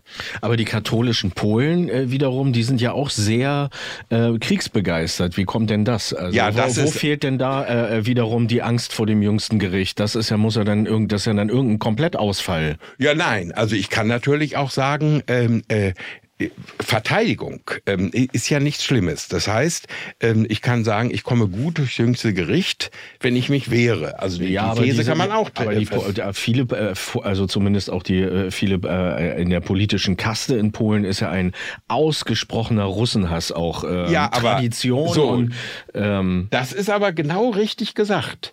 Ähm, äh, ich frage mich, warum wir den haben, denn die Russen haben uns ja die Wiedervereinigung geschenkt um das mal sehr deutlich zu sagen. Ja. Also dürfen wir gar keinen Russenhass haben. Sowieso nicht angesichts von 27 Millionen. Äh, ja, aber da, der Witz war Toten. ja bis ähm, äh, äh, vor zwei Jahren war ja jeder Hass gegen Russen oder Antikommunismus das Schlimmste, was sie machen konnten. Also es war ja immer so, also die Russen äh, äh, so und Kommunismus einfach so verurteilen, ist ja ganz furchtbar. Das hat sich ja innerhalb von fünf Minuten umgedreht, wenn sie jetzt nur halbwegs Verständnis haben für die. Aber äh, Sie haben das völlig richtig gesagt. Äh, die Polen sind ja noch näher dran als wir. Ähm, nur so ist das zu erklären. Die haben die Russen erlebt und sind so nah an der Ukraine. Die haben natürlich wirklich Angst dass da was kommt. Nur, wenn wir das schon mal, ich, ich sag äh, mal, wer ruft eigentlich nach Frieden? Also es war doch gang und gäbe in Deutschland, dass man immer gesagt hat, selbst wenn man gesagt hat, wir schicken äh, Bundeswehr damals ähm, äh, äh, Jugoslawien und, und Bosnien und Serbien und was nicht alles, es war immer, äh, dass gesagt wurde, Diplomatie, Diplomatie und Frieden. Es wäre jetzt x-mal möglich gewesen, Gespräche zu führen. Natürlich muss dann jemand Abstriche machen. Das ist nun mal bei Verhandlungen so. Aber wenn ich vorgebe, das Leben der Menschen ist mir das Wichtigste, deswegen kämpfe ich. Ähm, äh, äh, muss mir einer erklären, warum es dann keine Friedensgespräche geben darf? Man hat ja fast den Eindruck, und es ist ja so, die Frage ist immer nur, wer hindert das? Äh, wenn ich jetzt Herrn Biden sah, wie der ähm, in Kiew war, Äh, pff, da können Sie auch sagen, hätte auch seinen Sohn mitbringen können. Ja, die Welt hat getitelt, äh, Biden in Kiew ist vergleichbar mit Kennedy in Berlin. Ja, es ist alles unfassbar eigentlich. Es ist Da, also da kann man nicht mal mehr lachen. ne? Nein, weil, weil äh, ähm, es, äh, verstehen Sie, es ist, ich sehe, dafür bin ich viel zu realistisch. Ich sehe dann die deutschen Minister auf dem Balkon in Kiew, wie sie Sekt getrunken haben vor ein paar Monaten. Mitten im Krieg. Das Also Bild ging ja um die Welt. ja, verstehen Sie? Äh, Und was ich immer so interessant finde, das war jetzt bei beiden auch. Es ist komisch, und als Steinmeier da war, äh, als Bundespräsident, immer wenn so Leute kommen, ist Luftalarm. Dann werden die in einen Keller transportiert, Luftschutzkeller, der ist ausgeleuchtet, wie ein Fernsehstudio. Also ironisch kann ich sagen, es fehlt jetzt nur noch die Maskenbildnerin, die schnell noch ein bisschen Puder auflegt, damit, Das kennen wir aber schon. Ja, das die- kennen wir schon aus Syrien von den äh, Weisheim. So, aber das ist doch eine Inszenierung, die müsste jedem Journalisten, also wenn es der Allgemeinheit nicht auffällt, dann wenigstens den Journalisten, die müssen sich doch fragen, als Ursula von der Leyen da war, war genau das Gleiche. Es ist, äh, verstehen Sie, da läuft ein Drehbuch ab, da muss ich mich bei allem Ernst der Sache doch fragen, werden wir jetzt alle verarscht? Also äh, ich bin ja Lutheraner, deswegen äh, habe ich ja die Sprache Luthers, die will ich ja auch retten, indem ich Gender äh, äh, bekämpfe, äh, diesen Irrsinn äh, mit dieser Sprache. Aber ähm, äh, äh, mit Luther kann ich nur sagen, wir werden verarscht. Wir sind bei Corona verarscht worden, wir werden jetzt wieder verarscht. Ähm, äh, und man kann ein Volk am besten äh, verarschen, wenn man ihnen Angst einjagt und, und dann sind wir wieder beim Anfang, wenn man möglichst viele Mitläufer und Denunzianten hat. Eine äh, Diktatur, von der ja der BBC-Chef spricht, ja nicht Peter Hane und auch nicht Sie. Wenn der sagt, äh, wenn es kein kritisches Widerlager durch den Journalismus mehr gibt, dann kann man nicht mehr von Demokratie sprechen. Das heißt, ähm, äh, äh, wenn Sie das Volk erstmal so weit haben, dass der eine dem anderen misstraut, und für mich ist das Paradebeispiel immer das Schicksal von Vera Lengsfeld, äh, der Bürgerrechtlerin Mhm. Die hatten wir der übrigens auch gerade in der Sendung. Mhm. so, die ja von ihrem eigenen Mann als Stasi-Mensch verraten worden ist. Also quasi, äh, das ist ja das Engste, was man sich vorstellen kann. Also im Ehebett äh, äh, äh, werden sie verraten, quasi. Das ausgehört. Ist, ja, das ist so unfassbar schrecklich. Und ich kann nur sagen, ich bin dankbar für Ihre Sendung, für das, was Sie tun und viele andere Wahrheitsmedien, ob das Tichy, Kontrafunk, Reitschuster und so weiter ist. Verstehen Sie, selbst wenn ich sagen würde, ich bin nicht deren Meinung, aber ich bin froh, dass es Leute gibt, die sich diesem Denunziantentum widersetzen. Denn für mich ist das unerträglich, dass ich dem anderen nicht mehr trauen kann. Also stellen Sie sich mal, das ist doch das Schlimmste, was es gibt. Ich kann meiner eigenen Frau oder den eigenen Kindern äh, oder engsten Freunden nicht mehr trauen. Also wenn das erstmal ist, dann können Sie sich doch gleich umbringen. Ja, dann haben alle verloren. Am Ende, das ist ja das Verrückte, am Ende verlieren ja, Ja. alle dabei. Ist nur die Frage, zu welchem Zeitpunkt. Ja, deswegen ist ja äh, das, ich meine, Da sind wir wieder beim jüngsten Gericht. Ja, aber ich habe ja immer so gesagt, Mensch, ich alter Sack, ähm, ich erlebe den Zusammenbruch nicht mehr mit. Ich sehe jetzt aus der Loge meines Rentnerdaseins und äh, nicht seit dem RBB-Skandal äh, oder ARD-Skandal weiß ja jeder, was ich verdiene und als Rente kriege. Und ähm, dazu kommt noch, dass ich ja Gender dadurch bekämpfe, dass ich niemandem mehr etwas spende. Wer mir in Genderdeutsch SpenderInnen oder Spender Sternchen innen oder äh, so also habe ich jetzt Geld und äh, habe ich immer gedacht Mensch ich äh, werde das alles mir noch mal angucken aber äh, so schnell geht's ja nicht. In Deutschland geht ja alles langsam. Da kommen wir übrigens noch schnell zu Roman Herzog, wo ich sagte, das letzte Interview mit ihm, wo er mir sagt, auf die Frage, ich sage, Herr Bundespräsident, wie kann das sein, dass dass man auf sie, ihre Ruckrede, die sie gehalten hat, nicht gehört hat, sagt er, uns geht es immer noch zu gut. Uns, das ist das Problem. Uns geht es immer noch zu gut. Also, ich könnte mich jetzt zurücklehnen und sagen, lass doch. Aber ich hätte nie gedacht, dass es in Lichtgeschwindigkeit bergab geht. Also ich möchte ja nicht zu viel Pessimismus verbreiten, aber es geht doch in Lichtgeschwindigkeit bergab. Und man fragt sich jetzt, ich meine, überlegen Sie mal, ohne Schaum vor Mund zu sagen, jetzt werden deutschen Mietern die Wohnungen gekündigt von staatlichen Wohnungsbaugesellschaften. Das ist gerade eine ganz aktuelle Meldung, glaube ich, gewesen damit letzte Woche. Flüchtlinge da einziehen. Da muss ich dreimal tief durchatmen.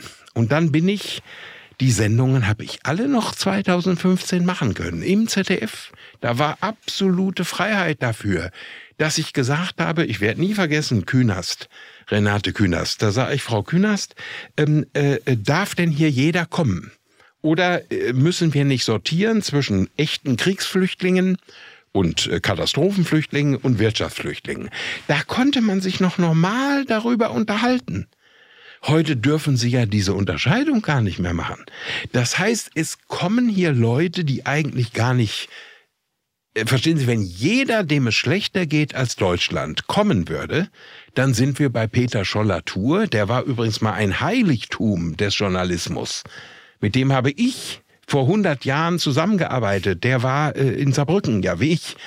Und Peter Scholler-Tour hat gesagt, äh, wenn Sie äh, Kalkutta dadurch helfen wollen, dass Sie halb Kalkutta nach Deutschland holen, dann haben Sie Deutschland bald als Kalkutta und Kalkutta immer noch als Kalkutta. Das heißt zu Deutsch, wenn wir Leute, denen es wirklich schlechter geht als uns, hier alle herholen, äh, haben wir alles zerstört. Also man muss es doch nur mal im, im Hirn durchdenken. Aber äh, es kann doch nicht sein, dass in meiner Nachbarschaft ein ganz tolles Hotel äh, plötzlich ähm, äh, äh, äh nur von Flüchtlingen äh, äh, bewohnt wird und ein äh, Besitzer sich ja kaputt lacht, weil der pro Person 30 Euro am Tag kriegt, ohne irgendwas zu leisten. Also es ist eine Gelddruckmaschine. Corona war eine Gelddruckmaschine. Wenige Profiteure. Ich frage mich immer bei den, also die Flüchtlinge sind für mich aus dem Grund auch ein, ein großes Thema, weil ich mich immer gefragt habe, also ich bin selber Familienvater, ich habe selber drei Kinder und ich ähm, bin jetzt aber, ich, ich habe auch immer gesagt, irgendwie so, mir ist Nationalität egal, ja, also mir persönlich. Absolut. Ja, also ich habe auch nie irgendwie jetzt äh, mir eine Deutschlandflagge aufs Auto geklebt oder so. Also ich wäre auch Franzose, wenn ich in Frankreich geboren worden wäre oder Engländer gerne oder in wo auch immer auf der Welt. Also ich bin Mensch, so fühle ich mich, so habe ich mich komme ja auch aus Lippe. Ich komme aus Lippe, genau, richtig. Ähm, und ich frage mich aber dennoch, wenn jemand sich auf den Weg macht, ja. wenn jemand alles aufgibt in seiner Heimat, ähm, dann macht er das ja nicht ohne Grund, wissen Sie? Und dann ist für mich die Frage, haben wir da nicht die Verpflichtung zu helfen? Vor allem, wenn es Kriegsflüchtlinge sind, sowieso. Aber ja. auch wenn, wenn überhaupt jemand, also, und die Frage wäre dann aber, was ist da konstruktiv in diesem Thema? Also wie gelingt es uns, dass die erst gar nicht kommen müssen? Gut, äh, äh, das ist natürlich ein, ein, ein, ein, ein, ein Ja, das ist die alte große die Frage. Alte große Frage. möchte, der muss die Fluchtursachen. Die Ursachen, ja, genau. Aber ja. jetzt gucken Sie sich mal an. Äh, ich weiß gar nicht, auf welchem Sender ich das gehört habe. Äh, war eine äh, Frau, die auch ein Buch geschrieben hat, die in dieser ganzen Flüchtlingsarbeit ist mhm. und mit Herzblut das alles macht. Und die dann sagt, irgendwann kam für mich allerdings der Wendepunkt, wo ich äh, dadurch, dass ich diese Leute jetzt vor mir habe und weiß, aus welchen Verhältnissen die kommen, aber auch äh, die Sprache kenne und auch mal im Internet recherchiere. Wenn natürlich weltweit Werbung gemacht wird, äh, die Deutschen sind so blöd, dass sie äh, äh, äh, ein Schlaraffenland für Flüchtlinge werden. Also kommt alle her. Kommt, äh, die Kirchen kommen mit dem Schiff und holen euch aus dem Mittelmeer und als erstes kriegt ihr einen Rechtsanwalt und dann alles, was ihr kriegt. Und dann sind wir nämlich jetzt bei dem Punkt, ähm, äh, äh dass Deutsche die Wohnung gekündigt kriegen, damit Flüchtlinge da einziehen können. Also das ist dann sozusagen das Endstadium. Ja, dann würde ich doch auch kommen. Es gibt einen schönen Satz von Wolfgang Schäuble, als er noch nicht ähm, äh, Mitläufer, kann man da ja schwer sagen, von Merkel war.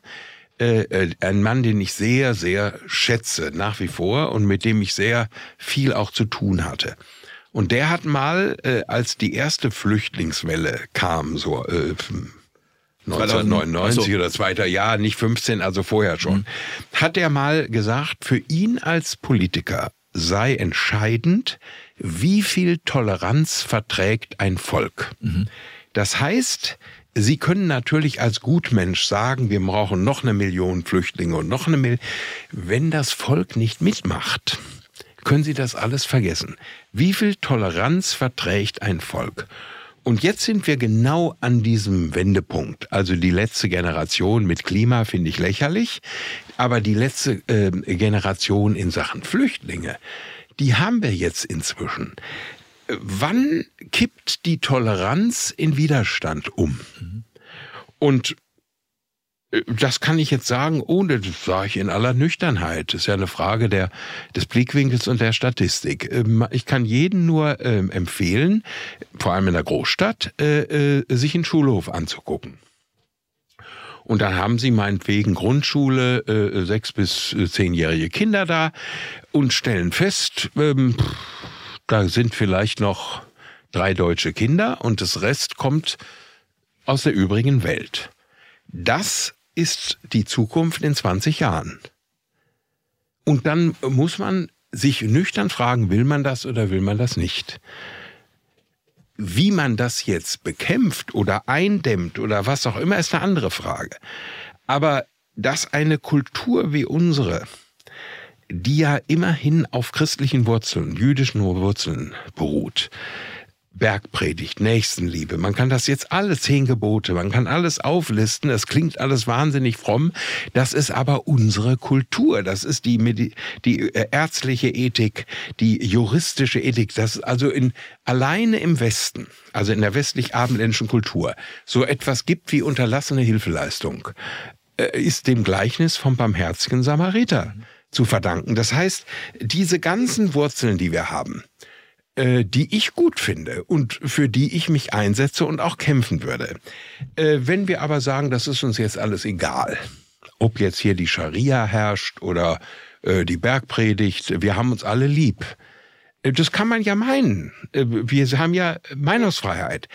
Aber Meinungsfreiheit heißt dann aber auch, dass das, was ich denke oder was wir denken, gesagt und getan werden muss. Na, es ist sogar wichtig, diesen breiten Diskurs zu führen. Ja. Nur das ist Meinungsfreiheit. Ja. Meinungsfreiheit ist es für mich eben nicht mehr, wenn das, was ich sage, dazu führt, dass ich Angst haben muss, meinen Job zu verlieren. Naja, aber wissen Sie, der Witz ist ja, äh, äh, was ich jetzt eben gesagt habe, klingt ja so ein bisschen, oh, der hat jetzt Angst vor äh, Muslimen und wer weiß was alles. Der Witz ist ja der, wenn ich hier im Taxi fahre, äh, äh, und da gibt's in Berlin fast alles nur türkische oder arabische Taxifahrer, ist für mich ganz toll. Und je weiter der Weg ist zum Flughafen, kostet dann 80 Euro. Äh, ich sag, fahren Sie ruhig ein bisschen langsamer, Flugzeug sowieso zu spät.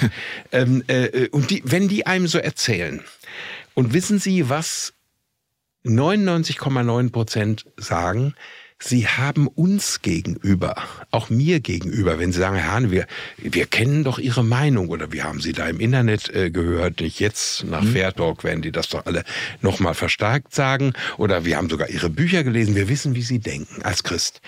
Und dann sagen die, um es mal platt zu sagen, wir wollen sie ja nicht beleidigen, wir haben für eine Kultur, die sich selbst aufgibt, nur Verachtung.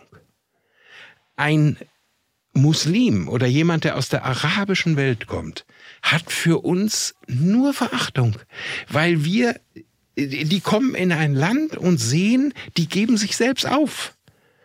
Und die, der Rückschluss ist ja, wenn wir uns selbst nicht ernst nehmen, nehmen wir im tiefsten ja auch die anderen nicht ernst. Also nach dem Motto, die sagen zwar, Mensch, was ihr da macht und baut eure Moscheen oder wer weiß was, aber sie nehmen ja ihre eigenen Kirchen nicht ernst. Also können sie uns ja eigentlich auch nicht mhm. ernst nehmen. Aber meine Erfahrung ist die, am ernstesten wurde ich genommen, wenn ich gesagt habe, so, und das ist meine Haltung, meine Meinung, mein Glaube, meine Weltanschauung, und dafür setze ich mich ein. Und dann sagt der andere, Mensch, toll. Wir äh, sind zwar ganz anderer Meinung, aber sie stehen wenigstens für was. Und deswegen ist für mich einfach, ähm, wie soll ich sagen, wenn, wenn noch ein bisschen Sinn ist in, in, in dem, was wir ähm, beiden machen als Journalisten oder wir drei, und äh, ich als Autor oder was auch immer ist, doch zu ermutigen, A, nicht in Angst zu verfallen, auf keinen Fall zu resignieren, aber auch kein falscher Optimismus, so ein Halleluja-Optimismus, ja alles nicht so schlimm, sondern einfach den Mut zu haben, seine eigenen Werte, seine eigene Wahrheit, das, was einen ausmacht, auch offen zu bezeugen und auch zu verteidigen. Und wenn das viel mehr machen würden, Familie, Arbeitsplatz, Schulklasse, äh, Universität, Lehrstelle, was auch immer, ähm, ich glaube, dass es anders aussehe. Viele, die jetzt mitlaufen, warten doch nur darauf, dass es Leute gibt, die sagen, Mensch, äh, lass uns das doch mal hinterfragen und nicht einfach mitlaufen. Äh, aber es braucht immer einen Mutigen, der, der sagt, äh, ja. ich, äh, und so wie Sie als Prominenter gesagt haben, okay, ich sage weiter meine Meinung. Das haben Sie ja, wie Sie auch schon zu Beginn des Gesprächs äh, gesagt haben und wie man an Ihren Büchern erkennt, die Sie schon weit vor Corona geschrieben haben, ähm, immer getan. Ja, also gut, dass Sie es sagen. Ich meine, das ist das, was mir ähm, ein bisschen wehtut, äh, obwohl ich ein fröhlicher Mensch bin. Aber wenn so dieser Satz kommt, der Hane ist ja erst seitdem er weg ist vom ZDF und seitdem er seine dicke Rente hat, ähm, äh, mutig geworden. Mhm. Äh, das ist völliger Quatsch. Ich habe äh, äh, mich überhaupt nicht verändert in meinen Grundthesen. Nur, und da kommen wir nochmal auf den Anfang zurück, äh, vor äh, äh, zehn Jahren zum Beispiel war das völlig normal, da haben manche oder viele, auch im Hamburger Journalismus, will ja keine ähm, äh, Zeitschriften und so weiter von hier zitieren, äh, die haben gesagt, der Hahn ist ja ein Irrer.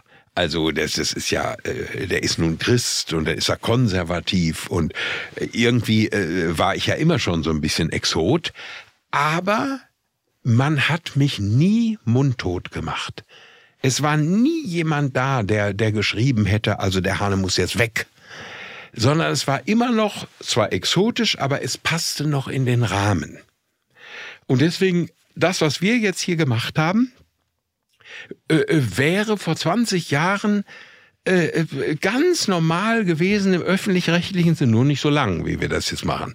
Aber das wäre völlig normal gewesen. Und dann, äh, verstehen Sie, wir hatten doch die Zeit, da war Gerhard Löwenthal, war äh, äh, für das rechte Klientel ZDF-Magazin und dann gab es Monitor und Panorama mhm. in der ARD und das war die linke Seite es hatte beides seinen Platz und die hatten beide ihre Fans und haben äh, so, äh, dass, dass das nicht mehr möglich ist, finde ich traurig. Und da muss ich sagen, wer das verbietet, und das ist der genau ihr Anfang jetzt, der ist schwach.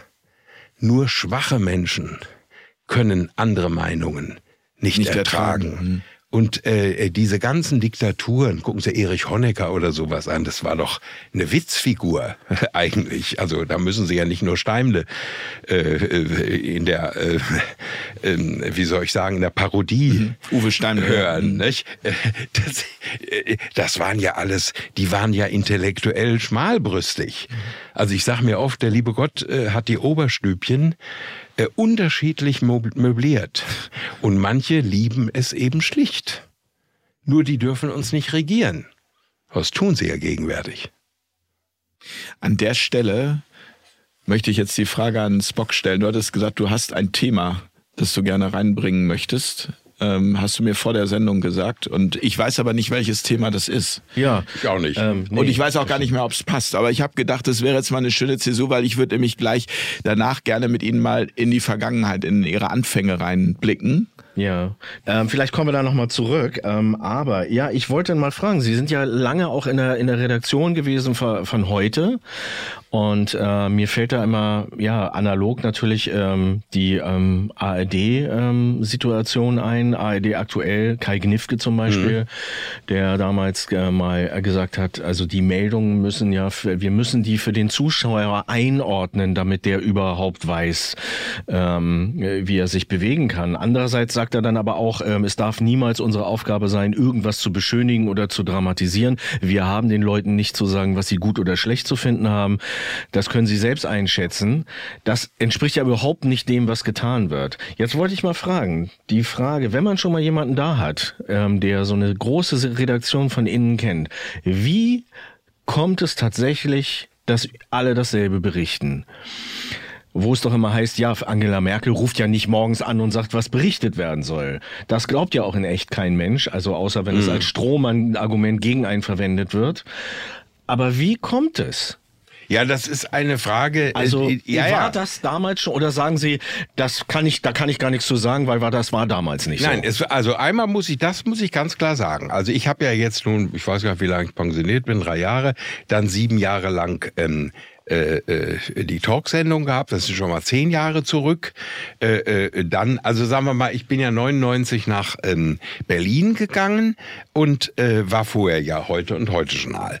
Also so lange liegt das quasi zurück. Mhm. Da kann ich jetzt ganz klar sagen, das hat es in dem Sinne nie gegeben.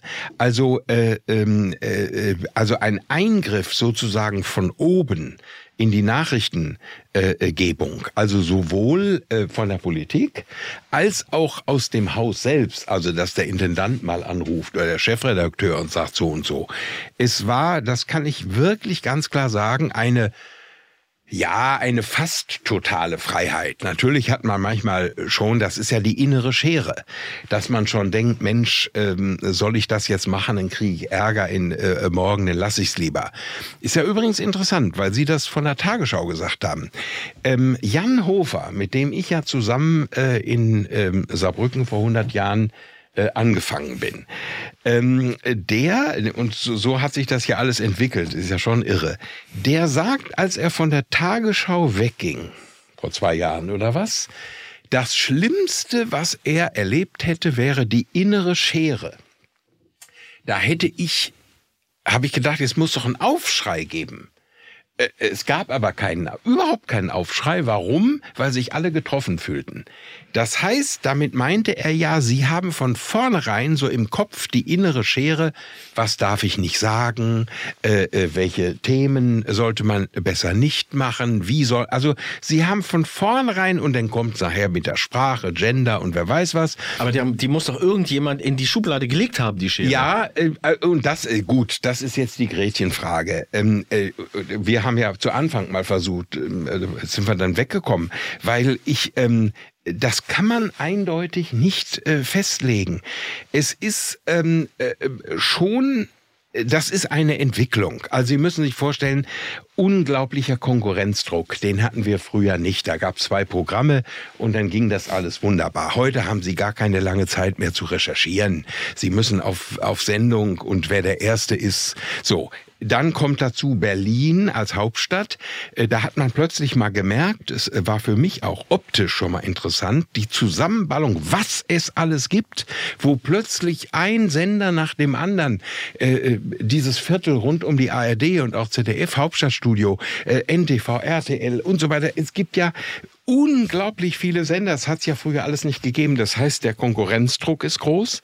Dazu haben sie bei den Zeitungen und das erleben Sie doch jetzt hier in Hamburg, Gruner und Ja, die plötzlich mal eben ein Drittel ihrer Journalisten entlassen. Hunderte, Hunderte sind in diesen Stunden, wo wir äh, hier reden, äh, von der Arbeitslosigkeit bedroht. Äh, äh das, das halte ich für einen unfassbaren Skandal. Aber äh, soll ich denn jetzt sagen, ich habe Schadenfreude? Aber ähm, äh, es ist, verstehen Sie, das ist ähm, dieser unglaubliche Druck hat auch dazu geführt und dann ist es ein Zeichen, und dieses Zitat, was Sie da zu Anfang hm. hatten, ist der Schlüssel mit der Stärke und der Schwäche. Wenn Sie relativ schwache Leute haben, charakterlich und bildungsmäßig, sind die auch leicht steuerbar. Und es ist so eine Nummer, wir sind bei was ganz Großem mit dabei. Also äh, nicht, wenn die Kanzlerin die Chefredakteure äh, einbestellt, was ich ja x-mal gemacht, ich, ich habe das doch alles erlebt, und dann so ganz, äh, die sagt ja nicht, und ich verlange jetzt, dass ihr in der Tagesschau und in der Heute-Sendung als Spitzenmeldung habt, wie großartig ich bin oder was auch immer, sondern das ist ja alles subtil. Ähm, äh, gut, ich habe das auch anders erlebt, wo dann doch mal deutlich gesagt wurde. Aber es war eigentlich immer so, ähm, äh, da hatte man dann das Gefühl, man ist so eine Verantwortungsgemeinschaft. Und dann gehen die Chefredakteure in ihre Redaktionen und sagen, also ich bin ja gerade bei der Kanzlerin gewesen und ja, unter vier Augen. Und das ist also jetzt ganz ernst, was wir hier man machen. Man fühlt sich gebauchpinselt. Man fühlt sich gebauchpinselt, man will gerne mit den Großen pinkeln. Je kleiner äh, äh die Redaktionsverantwortung ist, desto ähm, äh, äh, toller kommt. Das sind alles so menschliche Sachen. Es ist nicht erst unbedingt was Ideologisches, sondern ähm, und, und bei Corona ist es ja nun, äh, das war ja der Lackmustest für alles. Also wenn ich da gesagt kriege, jetzt seid ihr verantwortlich, ob die Menschheit ausgerottet wird, ob es in Deutschland Millionen von Tote gibt. Ich war Herr Söder glaubt doch bis heute noch, er hätte 180.000 Leuten das Leben gerettet. Das ist alles so unfassbar, was wir heute erleben. Und äh, das vergessen wir so schnell. Wir tun ja immer so, als sei die Ampel schuld. Äh, die schlimmsten äh, äh Regeln gab es in Bayern. Wenn Sie mit dem Zug fuhren, konnten Sie ähm, äh, bis Baden-Württemberg noch eine OP-Maske tragen. Wurde und in Bayern wurde äh, durchgegeben. Verstehen Sie, äh, das ist alles so unfassbar. Und keiner will es heute mehr gewesen sein. Aber diese große Verantwortungsgemeinschaft und dazu kommt eben, und das ist für mich nach wie vor ähm, etwas, ähm, ich war, ich habe ganz enge Verbindungen gehabt, immer mit äh, Spitzenpolitikern. Ich habe mich nie mit jemandem geduzt, mit keinem einzigen. Zum Schluss nur noch mit Wolfgang Bosbach. Äh, äh, weil das einfach so, es war einfach so. Aber bewusst immer äh, äh, die, die wirklich nah an den Politikern, sonst hätte man ja keinen, äh, keine Infos und so weiter, aber immer in Distanz. Das heißt, sobald sie ja einen duzen, äh, können sie den nicht mehr äh, äh, so kritisieren, wie das, das ist nun mal so. Das heißt, das ist vermischt bis in die regionale äh, äh, Geschichte hinein. Also ob das jetzt ein Landrat ist oder der Bundeskanzler, ob das ein Bürgermeister ist oder der Bundespräsident, äh, ist völlig wurscht. Mhm. Sie haben dies Widerlager nicht mehr. Und irgendwann, und das ist ja die Frage, sind Sie in diesem Trott? Sie merken es ja gar nicht mehr, dass Sie im tiefsten Erfüllungsgehilfen einer bestimmten Richtung, einer bestimmten Ideologie sind. Und dann ist es immer, äh, die, ich komme ja immer auf dieses Zitat wieder. Von wem hm. war das denn eigentlich nochmal? Äh, G. Michael Hopf oder G. Ja. Michael Hopf, ich weiß nicht. Das hätte auch von mir sein können. Auf jeden also Fall. da hätten sie den Namen Streiche ich mal einfach durch. Ja, Peter schreiben Sie Peter so. Hane hin. Also, ähm, wenn Sie dann noch schwache Leute haben, die eben kein Rückgrat haben und die sagen, ich stehe hier als Journalist. Ich bin Journalist geworden vor 50 Jahren, nicht um zu hofieren, sondern um zu kritisieren. Mhm äh, hinterfragen, alles hinterfragen. Wenn also jetzt einer, äh, die Merkel kommt und sagt, also wir müssen die Menschheit retten mit Corona, muss ich doch sofort als Journalist sagen, hm. Mensch, da rufe ich aber mal, da kenne ich drei äh, Virologen und, und vier äh, Epidemiologen oder da rufe ich hier mal in Hamburg an, den äh, Professor, der äh, hier die, die Ausgrabung, hätte ich fast gesagt, mhm. die äh, Autopsien UKE, gemacht ähm, hat. Ja, ich komme auch gerade nicht auf den Namen. Äh, Püschel, äh, Püschel, Püschel genau, ja, ja. So, der hat 100 170 Leute äh, aufgeschnitten und nur zwei hatten Corona. Aber laut Statistik hatten die alle 170 Corona. So, da muss ich mich fragen, wieso darf ich das nicht sagen?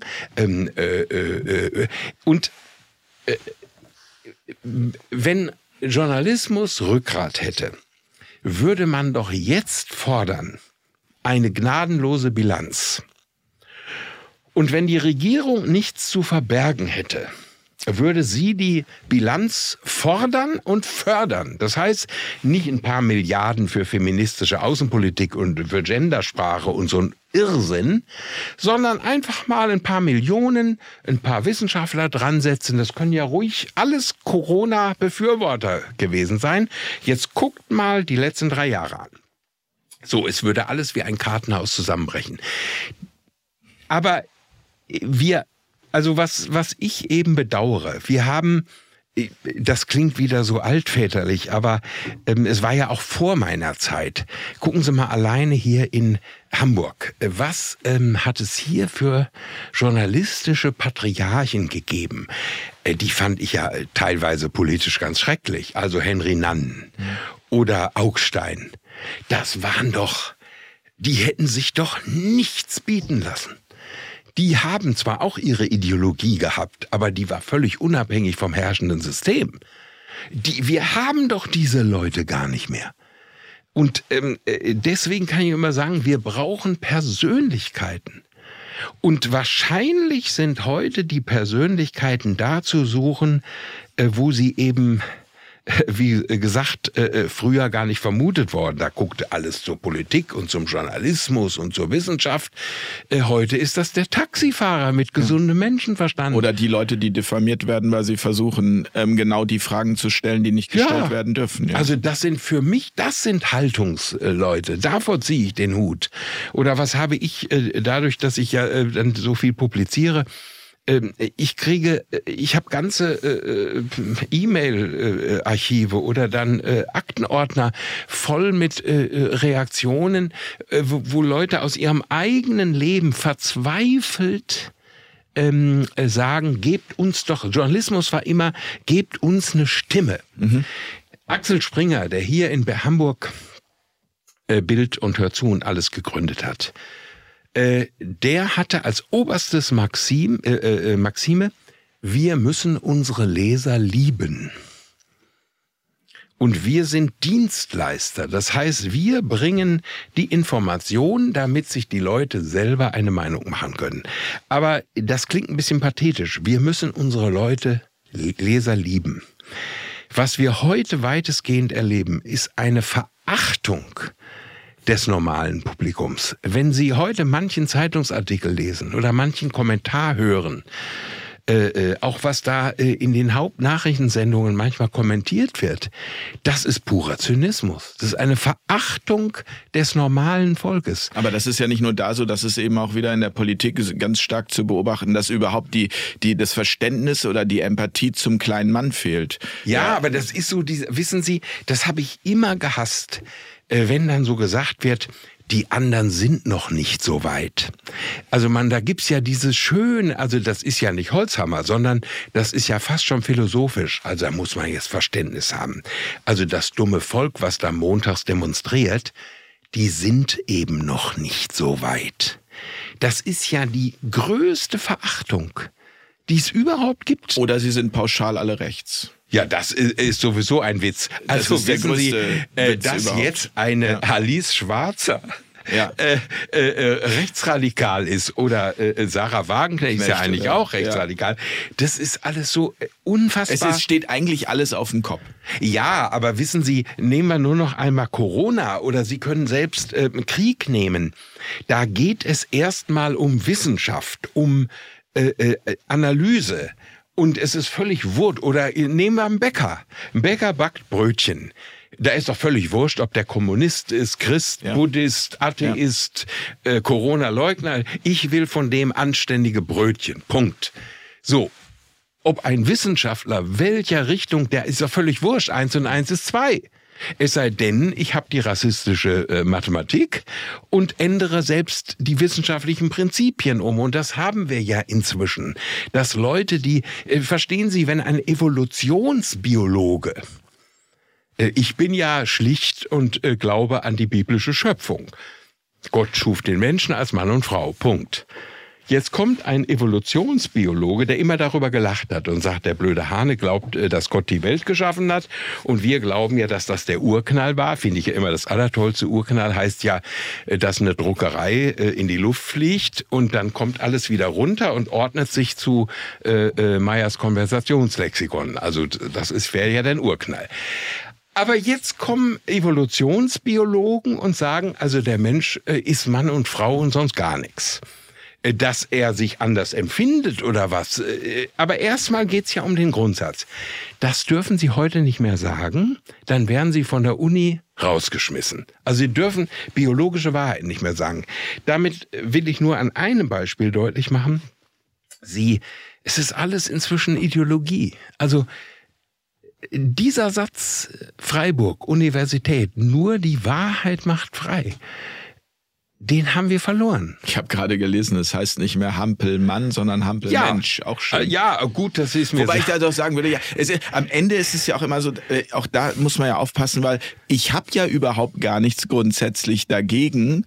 Ähm, jeden richtig anzusprechen, Absolut, gar ja. nichts. Aber es kommt ja aufs Gefühl an. Also ja. es kommt am Ende immer auf das Gefühl an, ob ich, ob ich auch diesen Respekt der Person, ja. wessen Geschlecht sie auch immer ist, äh, entgegenbringe oder aber ob ich mich nur an eine Regel halte, die mir von oben aufoktroyiert ja, ja, aber wird. Wissen Sie, und nur wenn ich im Gefühl bin, ist es ja wirklich ehrlich. Ja, stimmt. Aber ich sage ja immer, ähm, äh, ähm, äh, äh, äh, um die Wertschätzung anderen Geschlechtern gegenüberzubringen, muss ich nicht die Sprache ändern, sondern eigentlich nur die Grammatik erklären.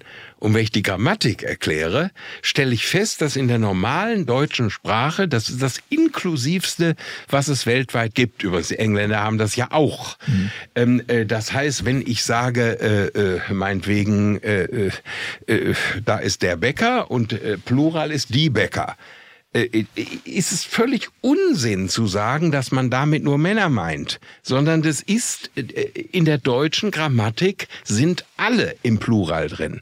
So genauso am, am tollsten finde ich ja das Wort äh, Mitarbeitende, Studierende sage ich immer, Mensch, das ist ja äh, so ein äh, Chef, der mir jetzt sagte, meine Mitarbeitenden. Ich sage, was? Ganz, haben Sie keine Gewerkschaften bei sich, keinen Betriebsrat? Ja, wieso? Ja, ich sag, Mitarbeitende sind Mitarbeiter, die rund um die Uhr arbeiten. Also ein Mitarbeiter ist noch lange kein Mitarbeitender, denn der müsste ja dauernd arbeiten. Und das Tolle ist, dass wir jetzt haben wir ja die tollsten Sachen. Tote Radfahrende. Also entweder ich bin Radfahrender, dann lebe ich, oder ich bin tot, dann bin ich aber kein Radfahrender mehr. So können, es ist alles so unfassbar schrecklich. Und jetzt geht's ja noch einen Schritt weiter. Also es ist so, Wissen Sie, Ideologie und Dummheit aufeinander ist gefährlich. Jetzt schreibt die Ärztekammer von Wien, liebe Prostata-Patientinnen und Prostata-Patienten. Also jetzt müssen Sie einfach mal gucken, so ein bisschen Biologie haben wir ja noch. Jetzt zeigen Sie mir mal eine Frau, die eine Prostata hat. Äh, äh, äh, äh dann gibt es in Frankfurt Samenspenderinnen und Samenspender. Äh, äh, in einem offiziellen ärztlichen Schreiben. Jetzt möchte ich mal eine Samenspenderin, die möchte ich gerne mal kennenlernen. Also ich glaube als Christ ja an die Wunder, die Jesus gemacht hat, dass er übers Wasser gegangen ist und was oder aus Wasser Wein gemacht hat, ist vom äh, naturgesetzlichen her ein Klacks. Aber also ich finde das ein ganz großes Wunder, dass es plötzlich Samenspenderinnen gibt und äh, Prostatapatientinnen. Äh, in, im, im ZDF gab es auch mal Hisbollah-Kommandeurinnen. Äh, äh, in, in der äh, Bibel in gerechter Sprache gibt es Zöllnerinnen. Das hat es nie im Leben gegeben. Aber das meine ich, man, man, es, es geht nicht mehr, man fühlt sich nicht mehr rein, sondern es wird einfach nur umgesetzt, das, was von oben gesagt wird. Und das ist auch das Gefährliche. Das ist das, was Sie wahrscheinlich mit Dummheit meinen. Also dieses überhaupt nicht mehr zu fühlen und ja. zu reflektieren, ob das, was man da tut oder das, was ich da tue, tatsächlich Sinn macht. Da wären wir beim gesunden Menschenverstand. Und der ist halt tatsächlich echt auf breiter Linie aus meiner Sicht abhanden gekommen. Gut, die Frage ist auch, wem nützt das? Also sagen wir mal, ähm, äh, die Betroffenen, also jetzt nehmen wir mal diese ganze Queer-Bewegung, da sagen mir die Betroffenen, lasst uns in Ruhe mit diesem ganzen Mist.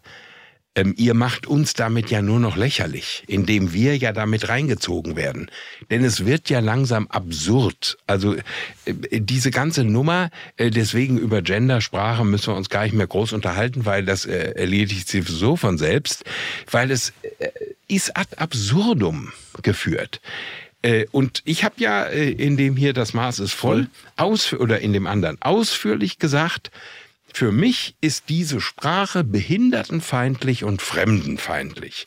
Und wenn Sie das irgendwo sagen, gucken, also das, das ich sage ja. Ich sag, diese Flüchtlinge, die jetzt kommen, für die ist Deutsch sowieso eine unwahrscheinlich schwere Sprache. Jetzt sollen Sie bitte mal, gucken Sie mal so einen Flüchtling an, der soll das jetzt mit Sternen, Querstrich, Unterstrich und so weiter. Behindertenfeindlich. Legastheniker, die begreifen ja gerade die Zusammensetzung der Buchstaben, aber ein Blinder, der ein äh, Übersetzungsgerät hat, dieses Übersetzungsgerät, also akustisch, liest alle Satzzeichen mit. Nur mal so kleine Beispiele, das, darüber wird überhaupt gar nicht nachgedacht. Und dann kommen die, die Leute noch, die sagen, ach, also ähm, jeder da, äh, wir waren ja bei der Tagesschau da bei Ihnen gerade, jeder darf das machen, wie er will. Jetzt müsst ihr überlegen, Sprache heißt ja das Einzige, was uns verbindet, was das richtige Bindeglied und was ein Kind als allererstes ja auch lernt kulturell, ist die Sprache. Ja, wenn jeder jetzt macht, was er will, heißt ja, der eine setzt einen Stern, der andere einen Unterstrich, der andere einen Querstrich, Längsstrich und wer weiß was. Wer außer dieser Mini-Elite, der selbsternannten Mini-Elite, die auch noch von unseren Steuern an Universitäten, das sind ja meist alles Unileute, ähm, bezahlt werden. Wer außer denen soll denn das begreifen? Also ich nütze damit niemandem. Im Gegenteil, ich schade den Gruppen, denen ich eigentlich nützen will, weil die sind mitgefangen, mitgehangen. Da denken ja alle, man täte ihnen was Gutes. Die wollen es aber gar nicht. Ich habe noch nie jemand getroffen, der das will. Ja, weil es nicht gefühlt ist. Weil alles, ja. was nicht mit Gefühl ist, Richtig. ist nicht ehrlich. Und was nicht ehrlich ist, ähm, ist auch am Ende nicht Mitmenschlichkeit, Richtig. sondern es ist einfach stramm mitmarschieren in eine Richtung, weil man es gesagt bekommt. Mhm. Stimmt.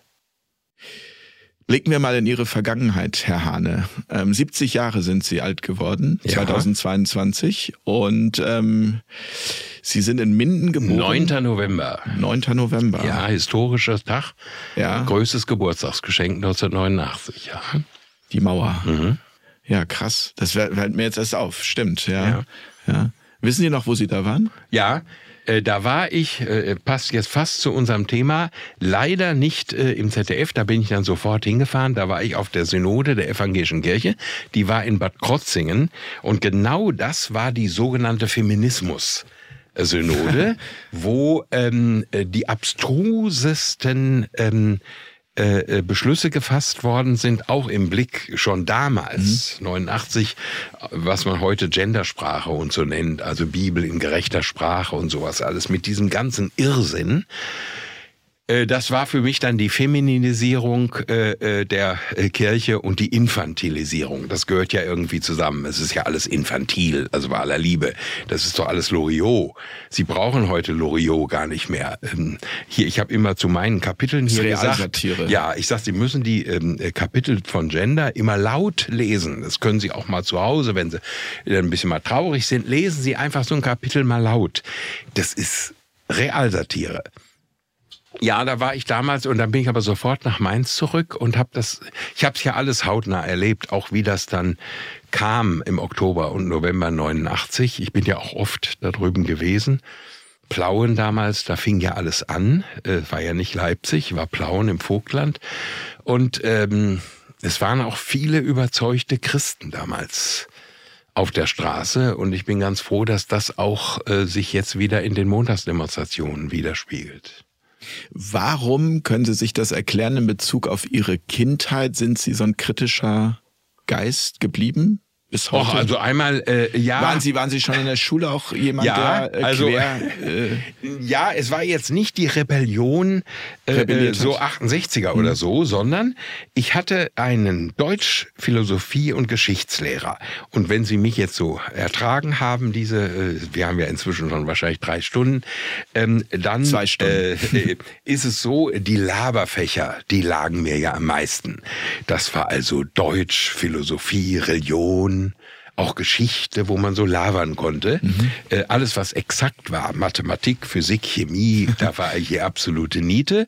Aber wo man reden konnte und sich produzieren, war ich immer gut da. das scheint an der Region zu liegen, weil war bei mir genauso. ich komme da ja auch aber- aus der Ecke. Genau. Aber es ist, ähm, ich hatte im altsprachigen Gymnasium in, in diesem Fach, äh, in diesen drei Fächern Geschichte, äh, Philosophie und ähm, Deutsch ähm, einen Lehrer, Dr. Hans Gressel, dem ich ein Denkmal setzen möchte, auch hier. Der ähm, stand ganz weit links. Also der war Atomkraftgegner, NATO-Gegner, ähm, äh, Wehrpflichtgegner, äh, äh, also äh, äh, alles diese, diese Richtungen. Damals Gustav Heinemann, das große äh, Ideal für ihn und Versöhnungsbund und was auch immer. Und ähm, das reizte mich natürlich zum Widerspruch. Und er kam vom christlichen Standpunkt und ich damals auch. Das habe ich ja mit neun Jahren ganz bewusst für mein Leben entschieden. Mit das neun? Jetzt, ja, mit neun. Und das haben, haben Sie entschieden? Also das haben nicht Ihre Eltern für Sie Nein, entschieden? also sondern- da war ich, äh, das war ganz einfach. Das war so eine Kindermissionswoche bei uns im Dorf in Ja. der Kirchengemeinde. Und das fand ich so faszinierend. Und Jesus als, äh, äh, nicht nur als Vorbild, sondern auch als einen, mit dem man reden kann und der da ist und so weiter. Die Bibel, äh, das, das war mir ganz wichtig plötzlich. Und äh, an diesem, dieser Entscheidung, die ich damals, die kann ich sogar datieren, getroffen habe, ähm, hat sich nichts geändert. Aber ich habe ähm, äh, dann äh, mit diesem äh, Lehrer, äh, äh, wir beiden haben gesagt, wir sind Christen und machen das vom christlichen Standpunkt und waren genau, ich war für die NATO, für die Wiederbewaffnung, für alles Mögliche und für Atomenergie und was alles und er war dagegen. Ich bekam in jedem Aufsatz. Damals gab es auch diese Besinnungsaufsätze mit A, B, C, also Einleitung, Hauptteil und Schluss und diese ganzen Geschichten. Ich hatte immer eine Eins. Der sagte immer, alles, was du schreibst, finde ich ganz schrecklich. Aber du argumentierst stringent. Also in deiner Argumentation, die zwar vom Grundsatz falsch ist, ist aber, wie du es darstellst, alles richtig. Jetzt verstehe ich auch, warum Sie ihm ein Denkmal setzen, weil er Sie in Ihrem Sein gefördert hat. Genau so ist es. Und in Ihrer Argumentation und in Ihrer Meinung. Gerechtigkeit war es dann, dass er sagte, du hast deine Meinung und ich, er versuchte natürlich zu überzeugen oder uns in der Klasse. Aber ähm, er hätte ja auch sagen können, äh, wenn also äh, Das ist gelebte Meinungsfreiheit. ja, also zum Beispiel ähm, soll man zur Bundeswehr gehen, war so ein typisches Thema, was wir in der Oberstufe in Deutsch in diesen berühmten Aufsätzen schrieben. So, da wusste ich genau, er war natürlich strikt dagegen, äh, Wehrdienstverweigerung und Krise und so weiter. Und ich schrieb, also damit äh, wäre ich ja heute modern, also ich könnte ja heute grün, grüner Spitzenpolitiker sein, also zur Bundeswehr, zur Waffe greifen. Das habe ich christlich entwickelt, Römerbrief, Kapitel 13, äh, äh, dass der Staat das Recht hat äh, zur Verteidigung und so weiter. Also, der Mann ist aber, als es das Wort Medienpädagogik noch gar nicht gab oder Medienkunde, ist der mit uns, muss man mir vorstellen, äh, zu der Tageszeitung gegangen mit der Klasse, dass wir mal äh, Redaktionskonferenz und gucken, wie es ist. Zum WDR damals, also äh, äh, äh, wir gehörten ja als Westfalen Minden dazu. Ähm, äh, der hat den Stadtdirektor in die Klasse eingeladen. Dann haben wir Zeitungen gelesen ähm, äh, vier, fünf verschiedene, damit wir deutlich sehen konnten, wie unterschiedlich, damals war das ja noch unterschiedlich, ähm, äh, die Medien berichten. Also das hat mich unglaublich geprägt, obwohl das nicht im Lehrplan stand. Und das hat mich ja überhaupt dazu bewogen zu sagen, ich will Journalist werden. Wie fanden Ihre Eltern das? Äh, Ganz schrecklich, weil mein Vater hatte ja eine Drogerie oder meine Eltern hatten die selber aufgebaut, das habe ich ja erlebt, Anfang der 50er Jahre und äh, hätten natürlich am liebsten gesehen, dass ich äh, das übernahm. Aber Sie sehen, ähm, Zufall ist ein Pseudonym Gottes, beziehungsweise ähm, äh, ja, es geschieht nichts, äh, was Berufung keinen. Sinn hat. Ja, mhm. aber wo wäre ich denn heute, wo Rossmann, DM-Markt und alles, äh, äh, äh, es gibt doch heute keine Drogerie mehr. Also es sei denn, ich wäre Herr Rossmann geworden oder was auch immer. Also äh, das hatte alles seinen Sinn. Und äh, dann äh, äh, hatte ich ja Theologie studiert, äh, hätte sofort auch Pfarrer werden können. Und ähm, äh, dann kam aber dieses äh, Angebot da vom Saarländischen Rundfunk. Und äh, als Student, ich begegnete dem Intendanten, war auch ein Zufall.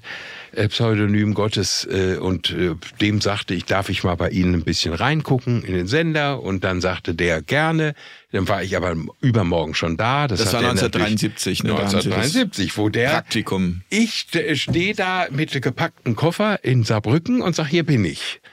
Ja, dann gehen Sie in Kirchenfunk. Ich sag äh, alles um der. Ich will in die Politik, in die Aktualität. Schluckte der, hatte mir das ja versprochen. Dann gehe ich äh, äh, in die aktuelle Nachrichtenredaktion. Das war also die ersten Entwicklungen der Magazine, die ja heute gang und gäbe sind. Und ähm, äh, dann fiel drei Wochen später Moderator aus. Und äh, dann ganz schnell brauchten sie Ersatz. Wieder kein Zufall. Und damals war das Tolle, was ich immer bekämpft habe. Ich sage immer, Dialekt ist das Schönste, was es gibt. Man muss äh, spüren, woher einer kommt. Ja. Nein, damals war ja die Reinheit der Sprache. Sie suchten also einen, der Hochdeutsch spricht. Und nun gab es natürlich im ganzen saarländischen Rundfunk, äh, Erich Honecker, Saarland, äh, oder gucken Sie mal, Kramp-Karrenbauer mhm. und wie die alle hießen, äh, äh, mit diesem tiefsten Saarländisch, äh, das war natürlich so. Ach, da haben wir ja hier diesen jungen Hüpfer, den probieren wir mal aus. Und da saß ich wirklich mit 21, 22 am Mikro und habe meine erste Sendung moderiert. Vier Stunden. Werde nie vergessen. Magazinsendung. War zum Beispiel mit der ähm, äh, Pressesprecherin des ADAC, da ging es um Reiseverkehr, war, Ur äh, war gerade Ferienzeit und die hieß Schwalm und ich sprach die immer mit Schwein an. Frau Schwein, die, das ganze Interview hindurch. es war meine erste dann. Äh, und hat sie was gesagt? Oder? Nein, ja, ja, das war ja alles Ehrfurcht vor dem Radio, die sagte ja. nix. Und als nächstes war Helmut Schmidt äh, im Saarland, Antrittsbesuch damals zusammen mit Loki. Ja. Und ähm, äh, dann war ich zuständig fürs Damenprogramm und ich sollte Loki ähm, äh, interviewen. Und ich sag, äh, sehr verehrte Frau Schmidt, am liebsten säße ich jetzt Ihrem Mann gegenüber. Auch schön. Und daraufhin sagte sie, ich auch. auch. ich nie, äh, Gottschalk hat das dann mal nachgemacht, mit dem ich auch angefangen bin. Ich habe ja mit Janova, mit äh, Gottschalk machte damals die Musik und ja. ich die, die äh, äh, Moderation. So, auf jeden Fall will ich damit nur sagen, das waren alles so Zufälle. Dann war ich am Mikro und bin da nie wieder, weil die Sachen, der macht das irgendwie gut. Adega, einen guten Tag. Also bis auf Frau Schwein, mhm. äh, die Schwalm hieß. Und äh, so äh, nahm das seinen Lauf. Ähm, und ich kann nur sagen, äh, das habe ich von der Pike auf äh, erlebt und hatte immer das Glück, dass ich ganz tolle Vorgesetzte hatte und auch Leute, die mich gefördert haben, nicht wegen meiner blauen Augen und weil ich aus Minden in Westfalen komme oder wer weiß was, sondern weil, äh, weil ich äh, ja doch eine feste Meinung hatte. Also ein Fundament hatte, auch durch die Schule. Und das äh, war auch während der 68er Zeit an der Uni, ich war ja in Heidelberg, und da war ja das Zentrum der Revolution. Und äh, da konnten sich nur entscheiden, bin ich auf der einen Seite oder auf der anderen. Und ich war immer lieber auf der anderen. Und dann habe ich zusammen mit einem Kommilitonen einen Strauß-Button angehabt. Nur aus Wut den anderen gegenüber. Da habe ich das erste Mal erlebt, was Verfolgung bedeutet. Mhm. Es, äh, äh, äh da kommt ein Professor äh, zu mir und sagt, ich möge doch bitte sein äh, Seminar verlassen, weil sonst würde das hier gesprengt von den Linken, weil ich dieses Button habe. Dann sage ich, ja, wie kommen Sie denn darauf? Ich gebe Ihnen den Seminarschein. Also der hätte mir wahrscheinlich das Examen okay. auch noch geschenkt. Der wollte einfach nur der Konfrontation aus dem Weg So, und da war für mich, äh, das sind alles so biografische Sachen. Ähm, A, ich habe mich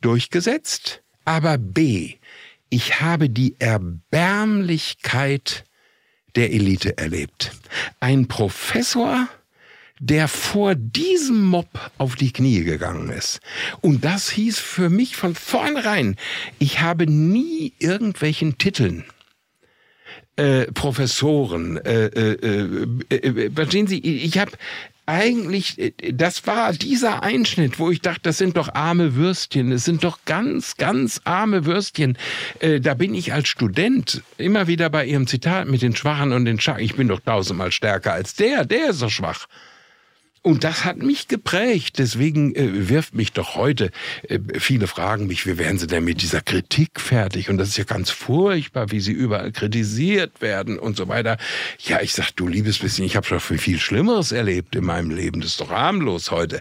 So ein leichter Wind, wenn einer sagt, Hane, äh, ist Verschwörungstheoretiker oder irgendwas. Das ist doch lachhaft. Oder Neurechts habe ich ja, gelesen. Und, ja. Ich bin doch durch das Feuer der 68er gegangen. Das war schlimm. Aber ähm, äh, nein, äh, und ich habe, und das war vielleicht auch ein Stück äh, Fügung, nie erlebt, dass mich einer mundtot machen wollte. Durften Sie auch zu Hause frei sprechen? Ja, wir hatten immer, äh, also meine Eltern waren da unwahrscheinlich, ähm, obwohl die ja mit dem Geschäft eingespannt waren. Mhm. Und das war vielleicht auch das Gute.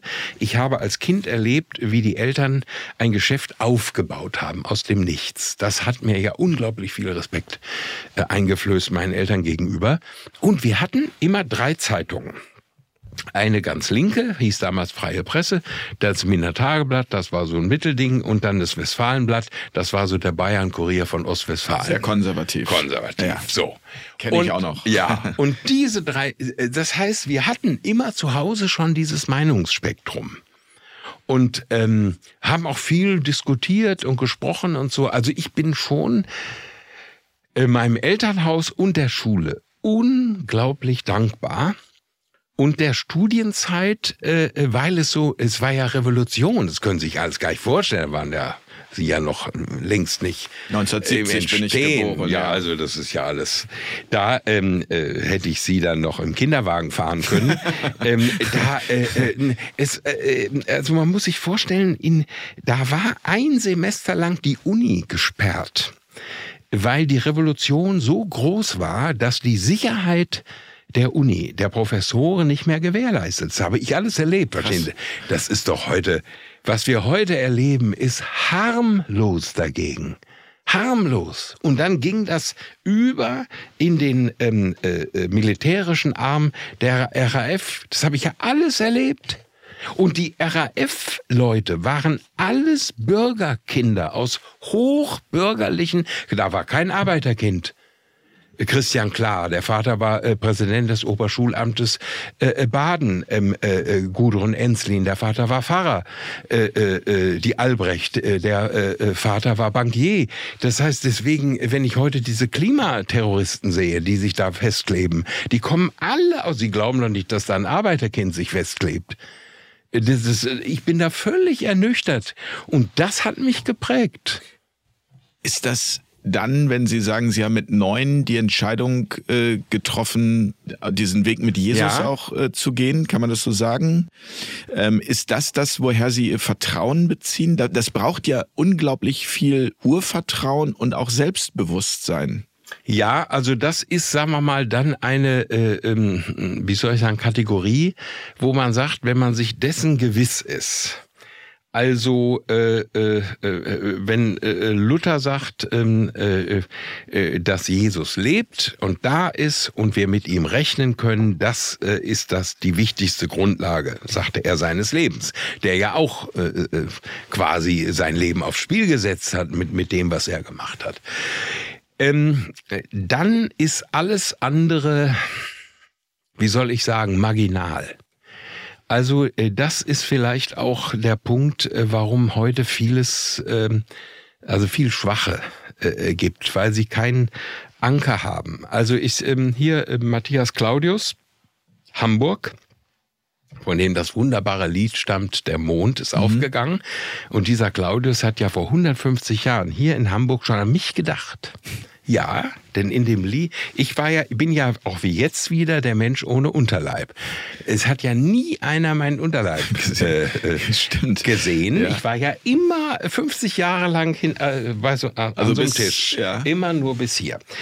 Das heißt, äh, und der hat ja den wunderschönen äh, Text im Der Mond ist aufgegangen, er ist nur halb zu sehen. Mhm. Und ist doch rund und schön. Also das bin ich. Und der Matthias Claudius hat gesagt, äh, etwas Festes braucht der Mensch. Das war Wandsbecker Bote, war ja seine Zeitung. Und das Motto war, etwas Festes braucht der Mensch. Nicht das von ihm abhängt, sondern von dem er abhängt. Also wir haben heute meist äh, äh, äh, unsere eigene Meinung ist der Orientierungspunkt und dann wundern wir uns, dass wir immer äh, im Kreis fahren. Wir brauchen einen Orientierungspunkt, der außerhalb von uns ist, der größer ist als wir und und und. Und das ist für mich und war ja auch für Claudius, ist der christliche Glaube, ist Jesus. Also das klingt jetzt ein bisschen banal, aber wenn Na, ich ich, finde, außerhalb einen den Orientierungspunkt habe und ich weiß, das kann mir keiner nehmen. Und deswegen äh, verstehen Sie, dass es wird immer real im Leben. Der äh, Matthias Claudius hat ja die berühmten Briefe an seinen Sohn Johannes geschrieben. Übrigens zur Sexualität hat er geschrieben, äh, als der Johannes mit 16 nach Lübeck zur in die Lehre ging. Also lieber Johannes, wenn es da so um Mädchen geht und Sexualität, würden wir heute sagen, denk immer daran, auch deine Mutter war mal ein Mädchen. Verstehen Sie, brauchen Sie keine äh, äh, Bibliothek mit Erziehungsratgebern mehr. Nur so ein Satz. Und der hat dann seinem Jungen geschrieben, gibt viele, die meinen, ohne Jesus leben zu können. Äh, Ich und du, wir können das nicht. Wir brauchen jemand, der uns aufhebt, wenn wir fallen. Und jemand, der uns die, der, äh, uns die Hand unter den Kopf legt, wenn wir sterben müssen. Und das ist für mich dann das Verbrechen der Corona-Zeit. Wir haben den Menschen nicht mehr die Hand unter den Kopf gelegt, wenn sie gestorben sind. Sie mussten in Einsamkeit. Sie und mussten das in Isolation Einsamkeit. Und das ist für mich das unfassbar Schlimmste. Und das, äh, wissen Sie, das trägt mich. Das hat mich nun seit äh, äh, 61 Jahren getragen, dass ich weiß, äh, wenn ich hinfalle, ist einer da, der mir aufhilft. Das habe ich oft genug gebraucht. Und ähm, tja, wenn es soweit ist, dass ich sterben muss, äh, ist einer da, der äh, die Hand um meinen Kopf legt. Haben Sie Angst davor? Nö, überhaupt nicht, weil das Schönste kommt ja noch. Also den Himmel kann mir keiner nehmen. Also ich bin jetzt nicht so ein Typ, der sagt, hoffentlich kommt's bald. Also ich sage immer, ähm, ich freue mich auf den Himmel, aber ich bin gerne noch ein bisschen hier. Mhm. Es wäre ja traurig, wenn es mich jetzt hier nicht gäbe. Absolut.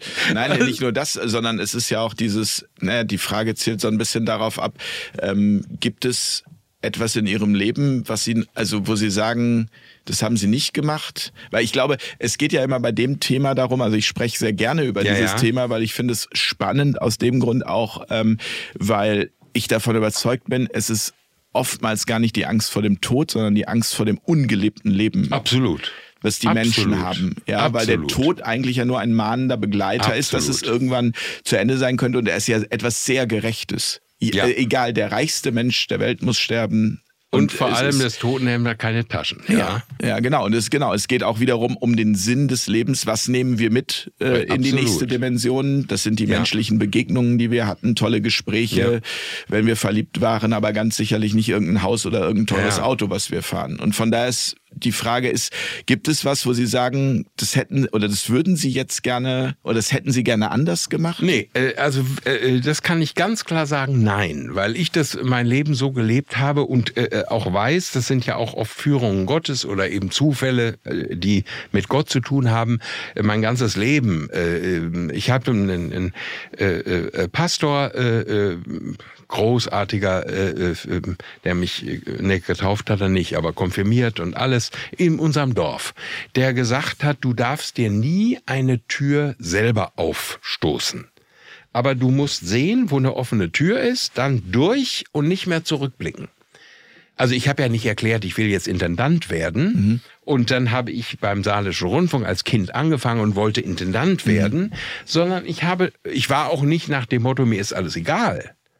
Aber äh, das ging Schritt für Schritt weiter und ich habe gesehen plötzlich, meine Güte, ich begegne Stolte vom ZDF und sag zu dem, wenn Sie einen guten Mann wollen, dann, dann kommen Sie mal auf mich zu.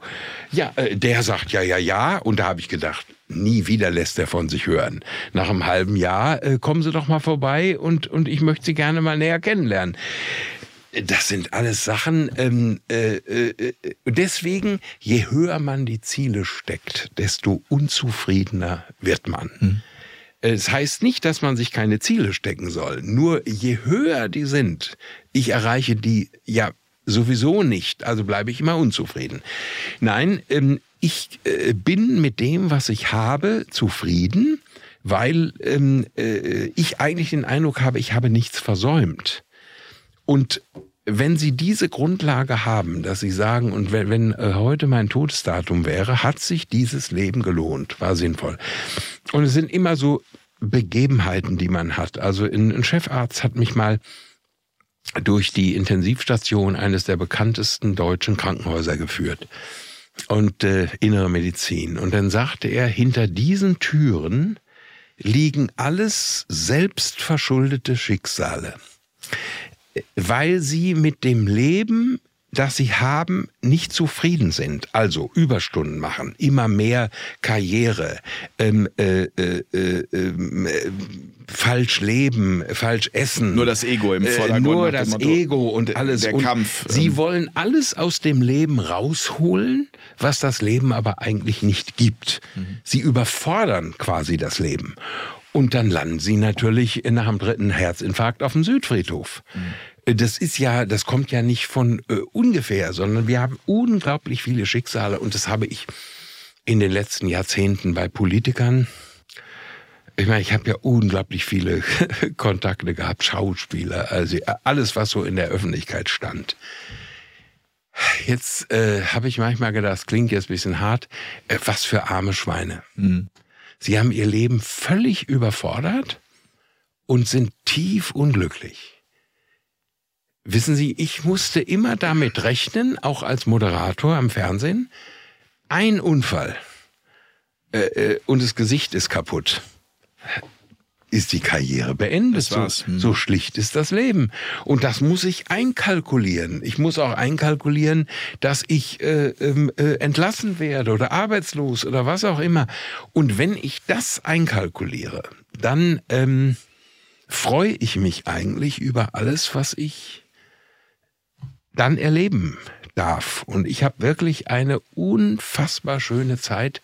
Äh, deswegen äh, schimpfe ich auch nicht über meine Arbeitgeber, äh, obwohl da viel zu kritisieren ist. Aber ich habe eine unglaublich schöne Zeit äh, erlebt und äh, zehre davon ja heute noch. Und äh, nicht, wie oft die Leute mir gesagt haben, also Hahn, ist das nicht furchtbar? Sie werden ja überall angesprochen und äh, äh, alle Leute wollen irgendwas. Da sage ich, wissen Sie, ich kenne mehr Leute, die krank werden, weil sie keiner mehr erkennt, mhm.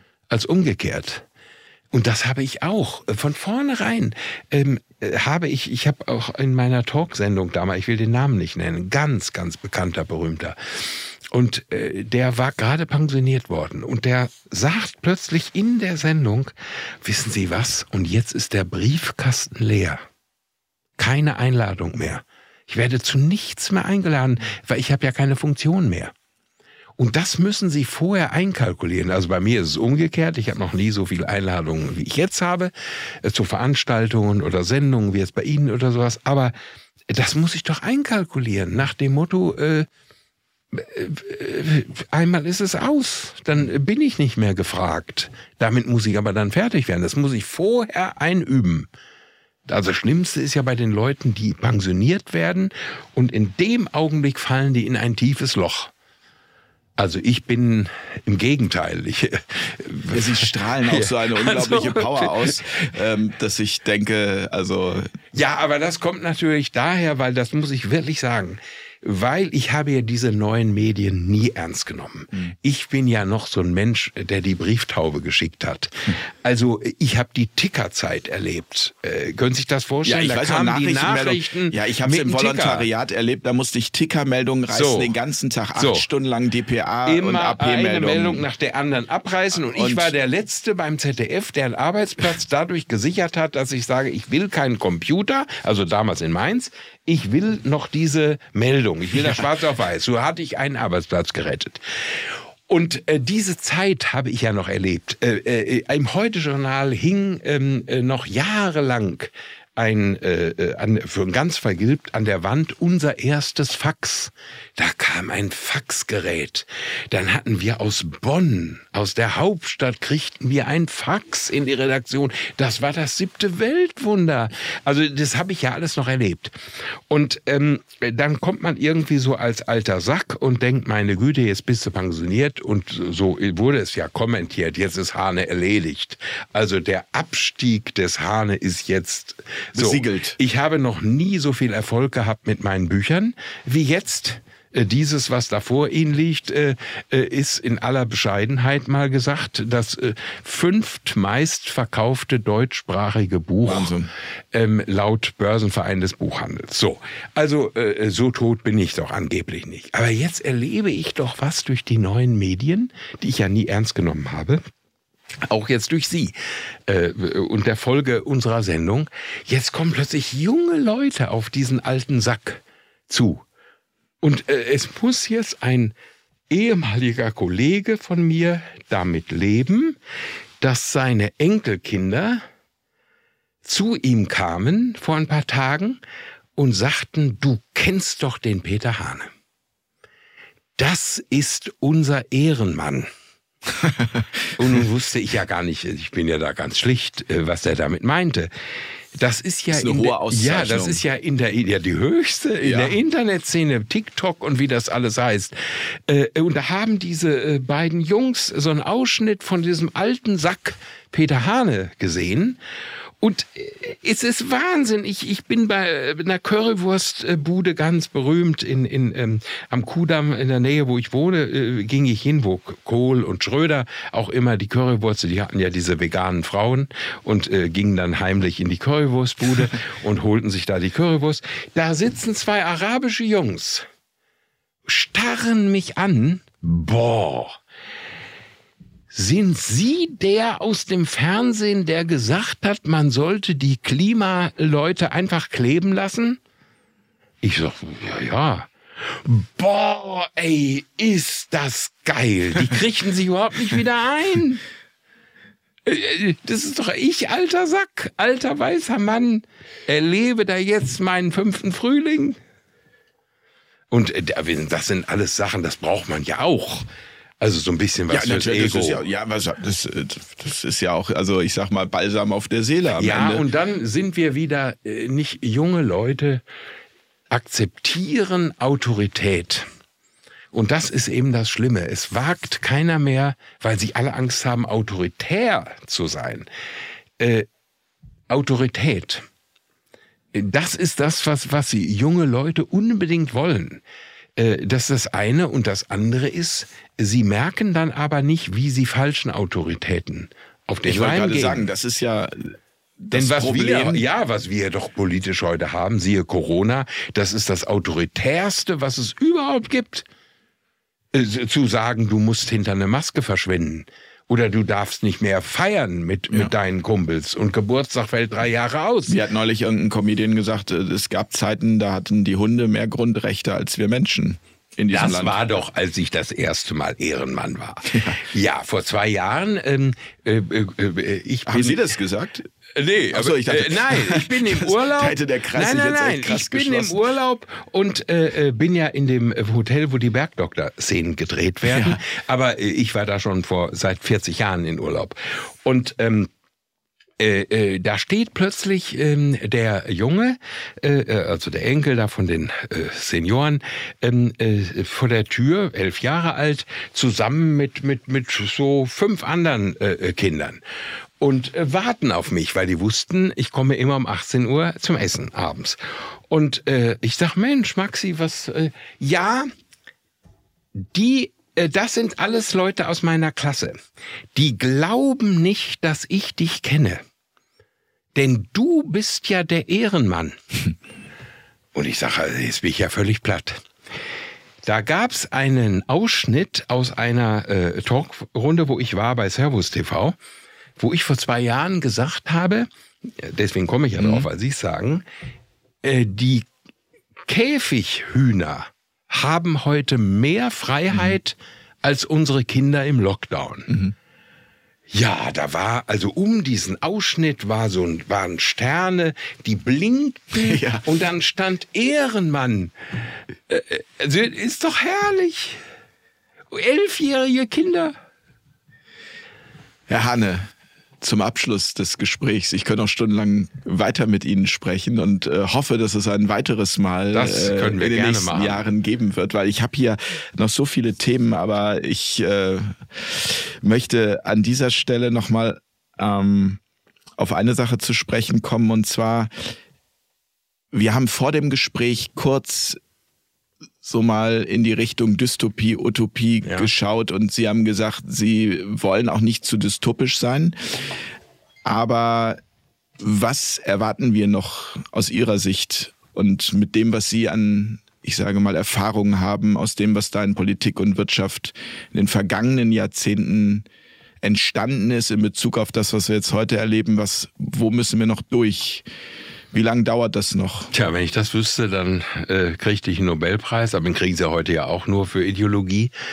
Ähm, äh, ich äh, muss aus meiner langen Lebensstrecke äh, immer wieder denken an eine berühmte Rede von Franz Josef Strauß, die man ja äh, äh, durchaus bei YouTube und überall nochmal nachgucken kann. Das war die sogenannte Sonthofener Rede, wo Strauß vor 40 Jahren oder was als äh, CSU-Vorsitzender, damals als die dieser, äh, ja, das war ja ein explodierender äh, äh, Mensch von hohem Intellekt. Es war ja auch immer interessant, der sprach fließend Latein. Äh, heute wissen Sie, Frau Baerbock sagt, äh, äh, Putin muss sich um 360 Grad äh, ändern. Drin. Also äh, merkt gar nicht, dass er da, äh, es ist ja alles so unfassbar. Der sprach fließend Latein, Griechisch, alles so. Der Strauß hat damals eine Rede gehalten bei Wienerwald, äh, Jan das war diese, war ja Amigo, diese, war alles Amigo. Wienerwald, das sind diese Hühnchen ja, genau, gewesen. Diese ja dann. Heu, äh, heute bleibt die Küche kalt, kalt wir, wir, gehen in, in den Wienerwald. Das war so ein Spezi von Strauß, war ja alles Amigo. Aber damals war es ja harmlos. Heute geht's ja um Milliarden für Herrn Biontech und was auch immer. Damals ging's um die Erlaubnis, einen Grill aufzumachen. Aber die berühmte Sonthofener Rede, die illegal aufgenommen wurde damals, äh, wo Strauß sagte, äh, eigentlich muss Deutschland erst kaputt gehen. Also es war damals Regierung Brandt und wo er sagt, lass die Deutschland zugrunde richten, dann kommen wir erst wieder hoch. Also auch als CSU und CDU damals waren ja alles andere Verhältnisse. Das waren ja alles noch Persönlichkeiten, auch in der CDU. Das ist ja heute alles unfassbar schrecklich, was daraus geworden ist.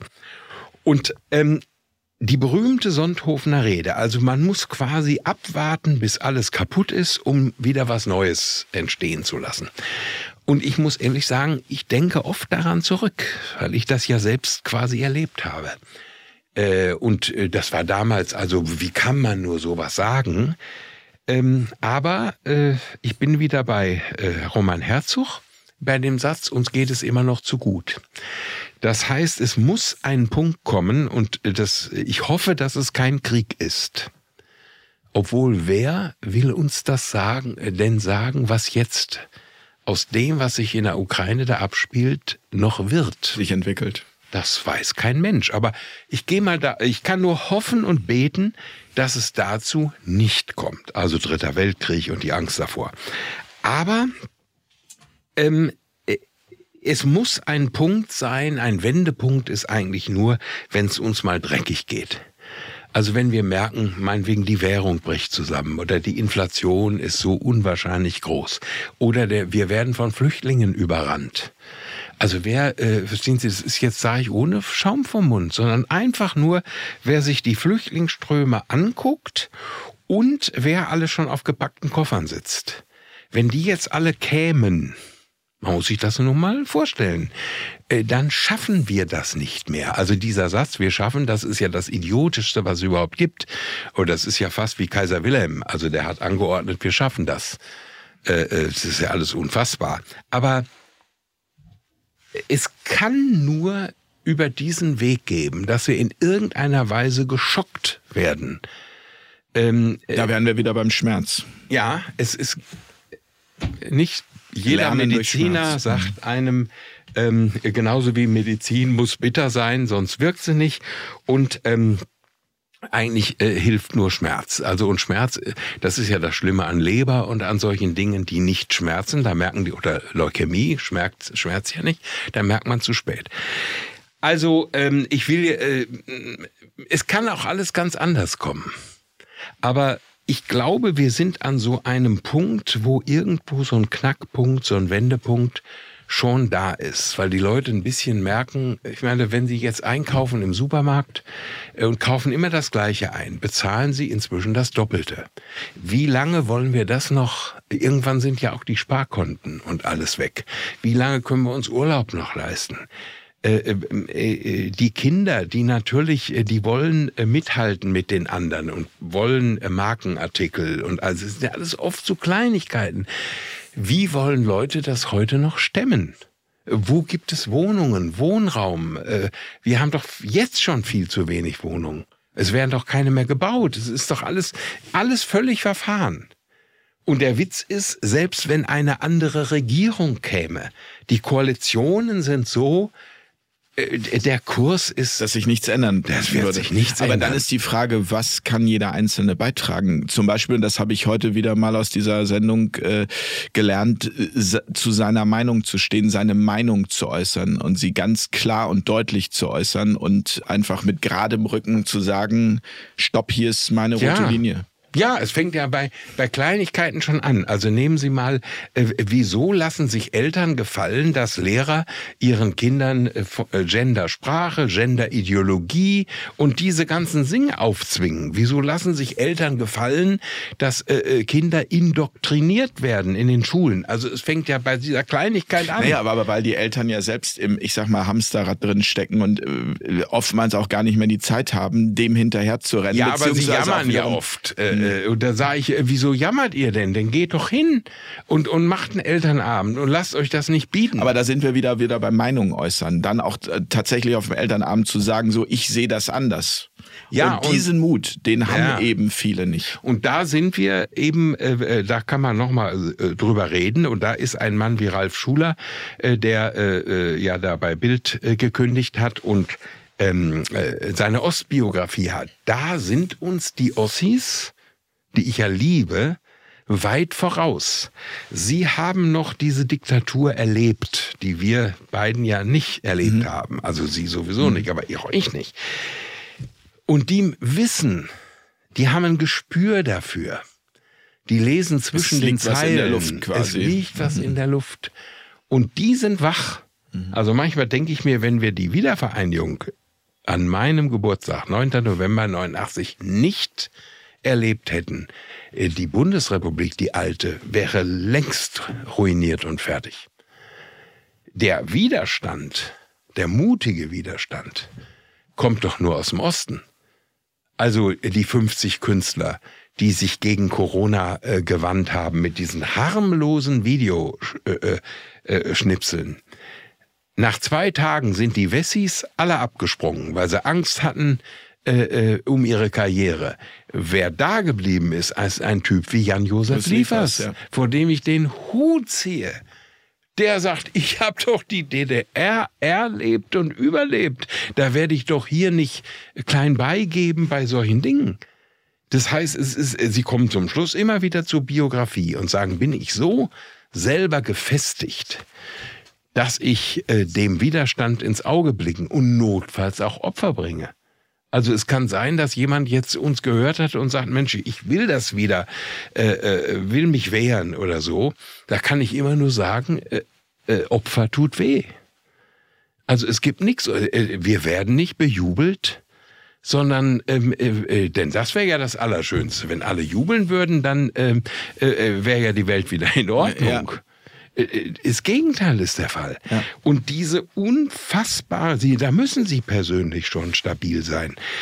Diese Ausgrenzung, diese Diffamierung, diese Existenzvernichtung. Ich meine, ich kann äh, gut reden, ich bin ja äh, gut ausgestattet, aber jemand, der jetzt äh, um sein Gehalt sich sorgt, um seine ja. Familie, um die Zukunft, um die Rente, sind Opfer, die man bringt. Aber ich meine, jetzt bin ich wieder bei Bonhoeffer. Der ist sehenden Auges in den Tod gegangen. Der wusste, ähm, wenn er bei seiner Haltung bleibt, die er hat gegenüber den Nazis, äh, äh, dann bleibt nur noch der Tod. Und der hätte in äh, Amerika bleiben können und in England und in Schweden. Die drei Alternativen hat es gegeben und er ist zurückgekommen und hat gesagt, mein Platz ist hier. Das heißt, Ihr nächstes Buch wird ein Buch, wo Sie den Menschen ähm, erklären, wie man zu dieser Stärke kommt. Ja, ich habe es ja in, in als in, eine Art Bedienungsanleitung. Ja, in allen Büchern habe ich ja eigentlich schon immer, weil ich ja kein Mensch bin, der nun alles negativ. Äh, man, man muss ja immer einen guten mhm. Ausblick haben. Aber sagen wir mal eine Bedienungsanleitung, da bin ich ja immer sehr vorsichtig. Das ist eine ähm, individuelle Sache. Also ich mhm. bleibe bei meinem journalistischen Prinzip. Ich äh, gebe Informationen. Ich kann auch sagen, wie mir das geholfen hat, auch der Glaube. Und dann muss jeder machen, äh, äh, was er für richtig hält. Also dann wäre ich ja wieder mit einer Bedienungsanleitung, äh, wäre ich ja das, was ich kritisiere, nämlich einer, der indoktriniert. Und das will gut, ich ja nicht. Gut, dann hätte ich noch einen anderen Titel. Ehrenmann. Ja, das ist also Oder? das ist für mich so unfassbar toll. Also es ist das kann man ja selbst nicht über sich sagen. Aber jetzt stell sich mal vor, jetzt musste ich 70 Jahre alt werden und ich habe ja tausend Preise und und alles übrigens meine Preise sind alles Publikumspreise. Die meisten Preise, die ja, äh, mhm. die die Kollegen haben, sind ja alles in, äh, also Inzucht. Man gibt sich gegenseitig, sonst wäre ja Herr Relotius äh, der größte Verschwörungs-Fake News-Produzent äh, äh, Produzent aller Zeiten, äh, nie mit Preisen überhäuft mhm. worden. Das war, meine Sachen sind alles äh, Preise des Volkes, also ob das Bambi ist oder hier Goldener Gong und was auch immer. Ähm, und dieses ist mir jetzt von außen zugetragen. Aber äh, wissen Sie, das ist für mich so toll. Man wird, hat sieben Jahrzehnte vor sich hingelebt. Und dann kommen diese jungen, jungen Leute zu so einem alten Sack und sagen, nur weil man eine Sache gesagt hat, äh, die ich völlig selbstverständlich empfinde. Und ähm, ja, da sieht man, wie sich die Zeit doch geändert hat. Dass das, was wir beiden vielleicht auch für selbstverständlich, oder wir drei für selbstverständlich halten, ist es heute nicht mehr. Aber die, die jungen Leute sind die Hoffnung. Und wenn die jetzt so denken äh, und sagen, jetzt hören wir uns mal, jetzt inzwischen haben wir wahrscheinlich schon vier Stunden geredet, ähm, wir hören uns das einfach an, weil uns das vielleicht helfen kann. Sie wissen ja, Zeit ist relativ ist auch wieder wahr. Man kann ja auch zwischendurch mal ausschalten. Man kann auch darüber einschlafen. Na, das glaube ich nicht. Ich glaube einfach. Ich hoffe es auch nicht.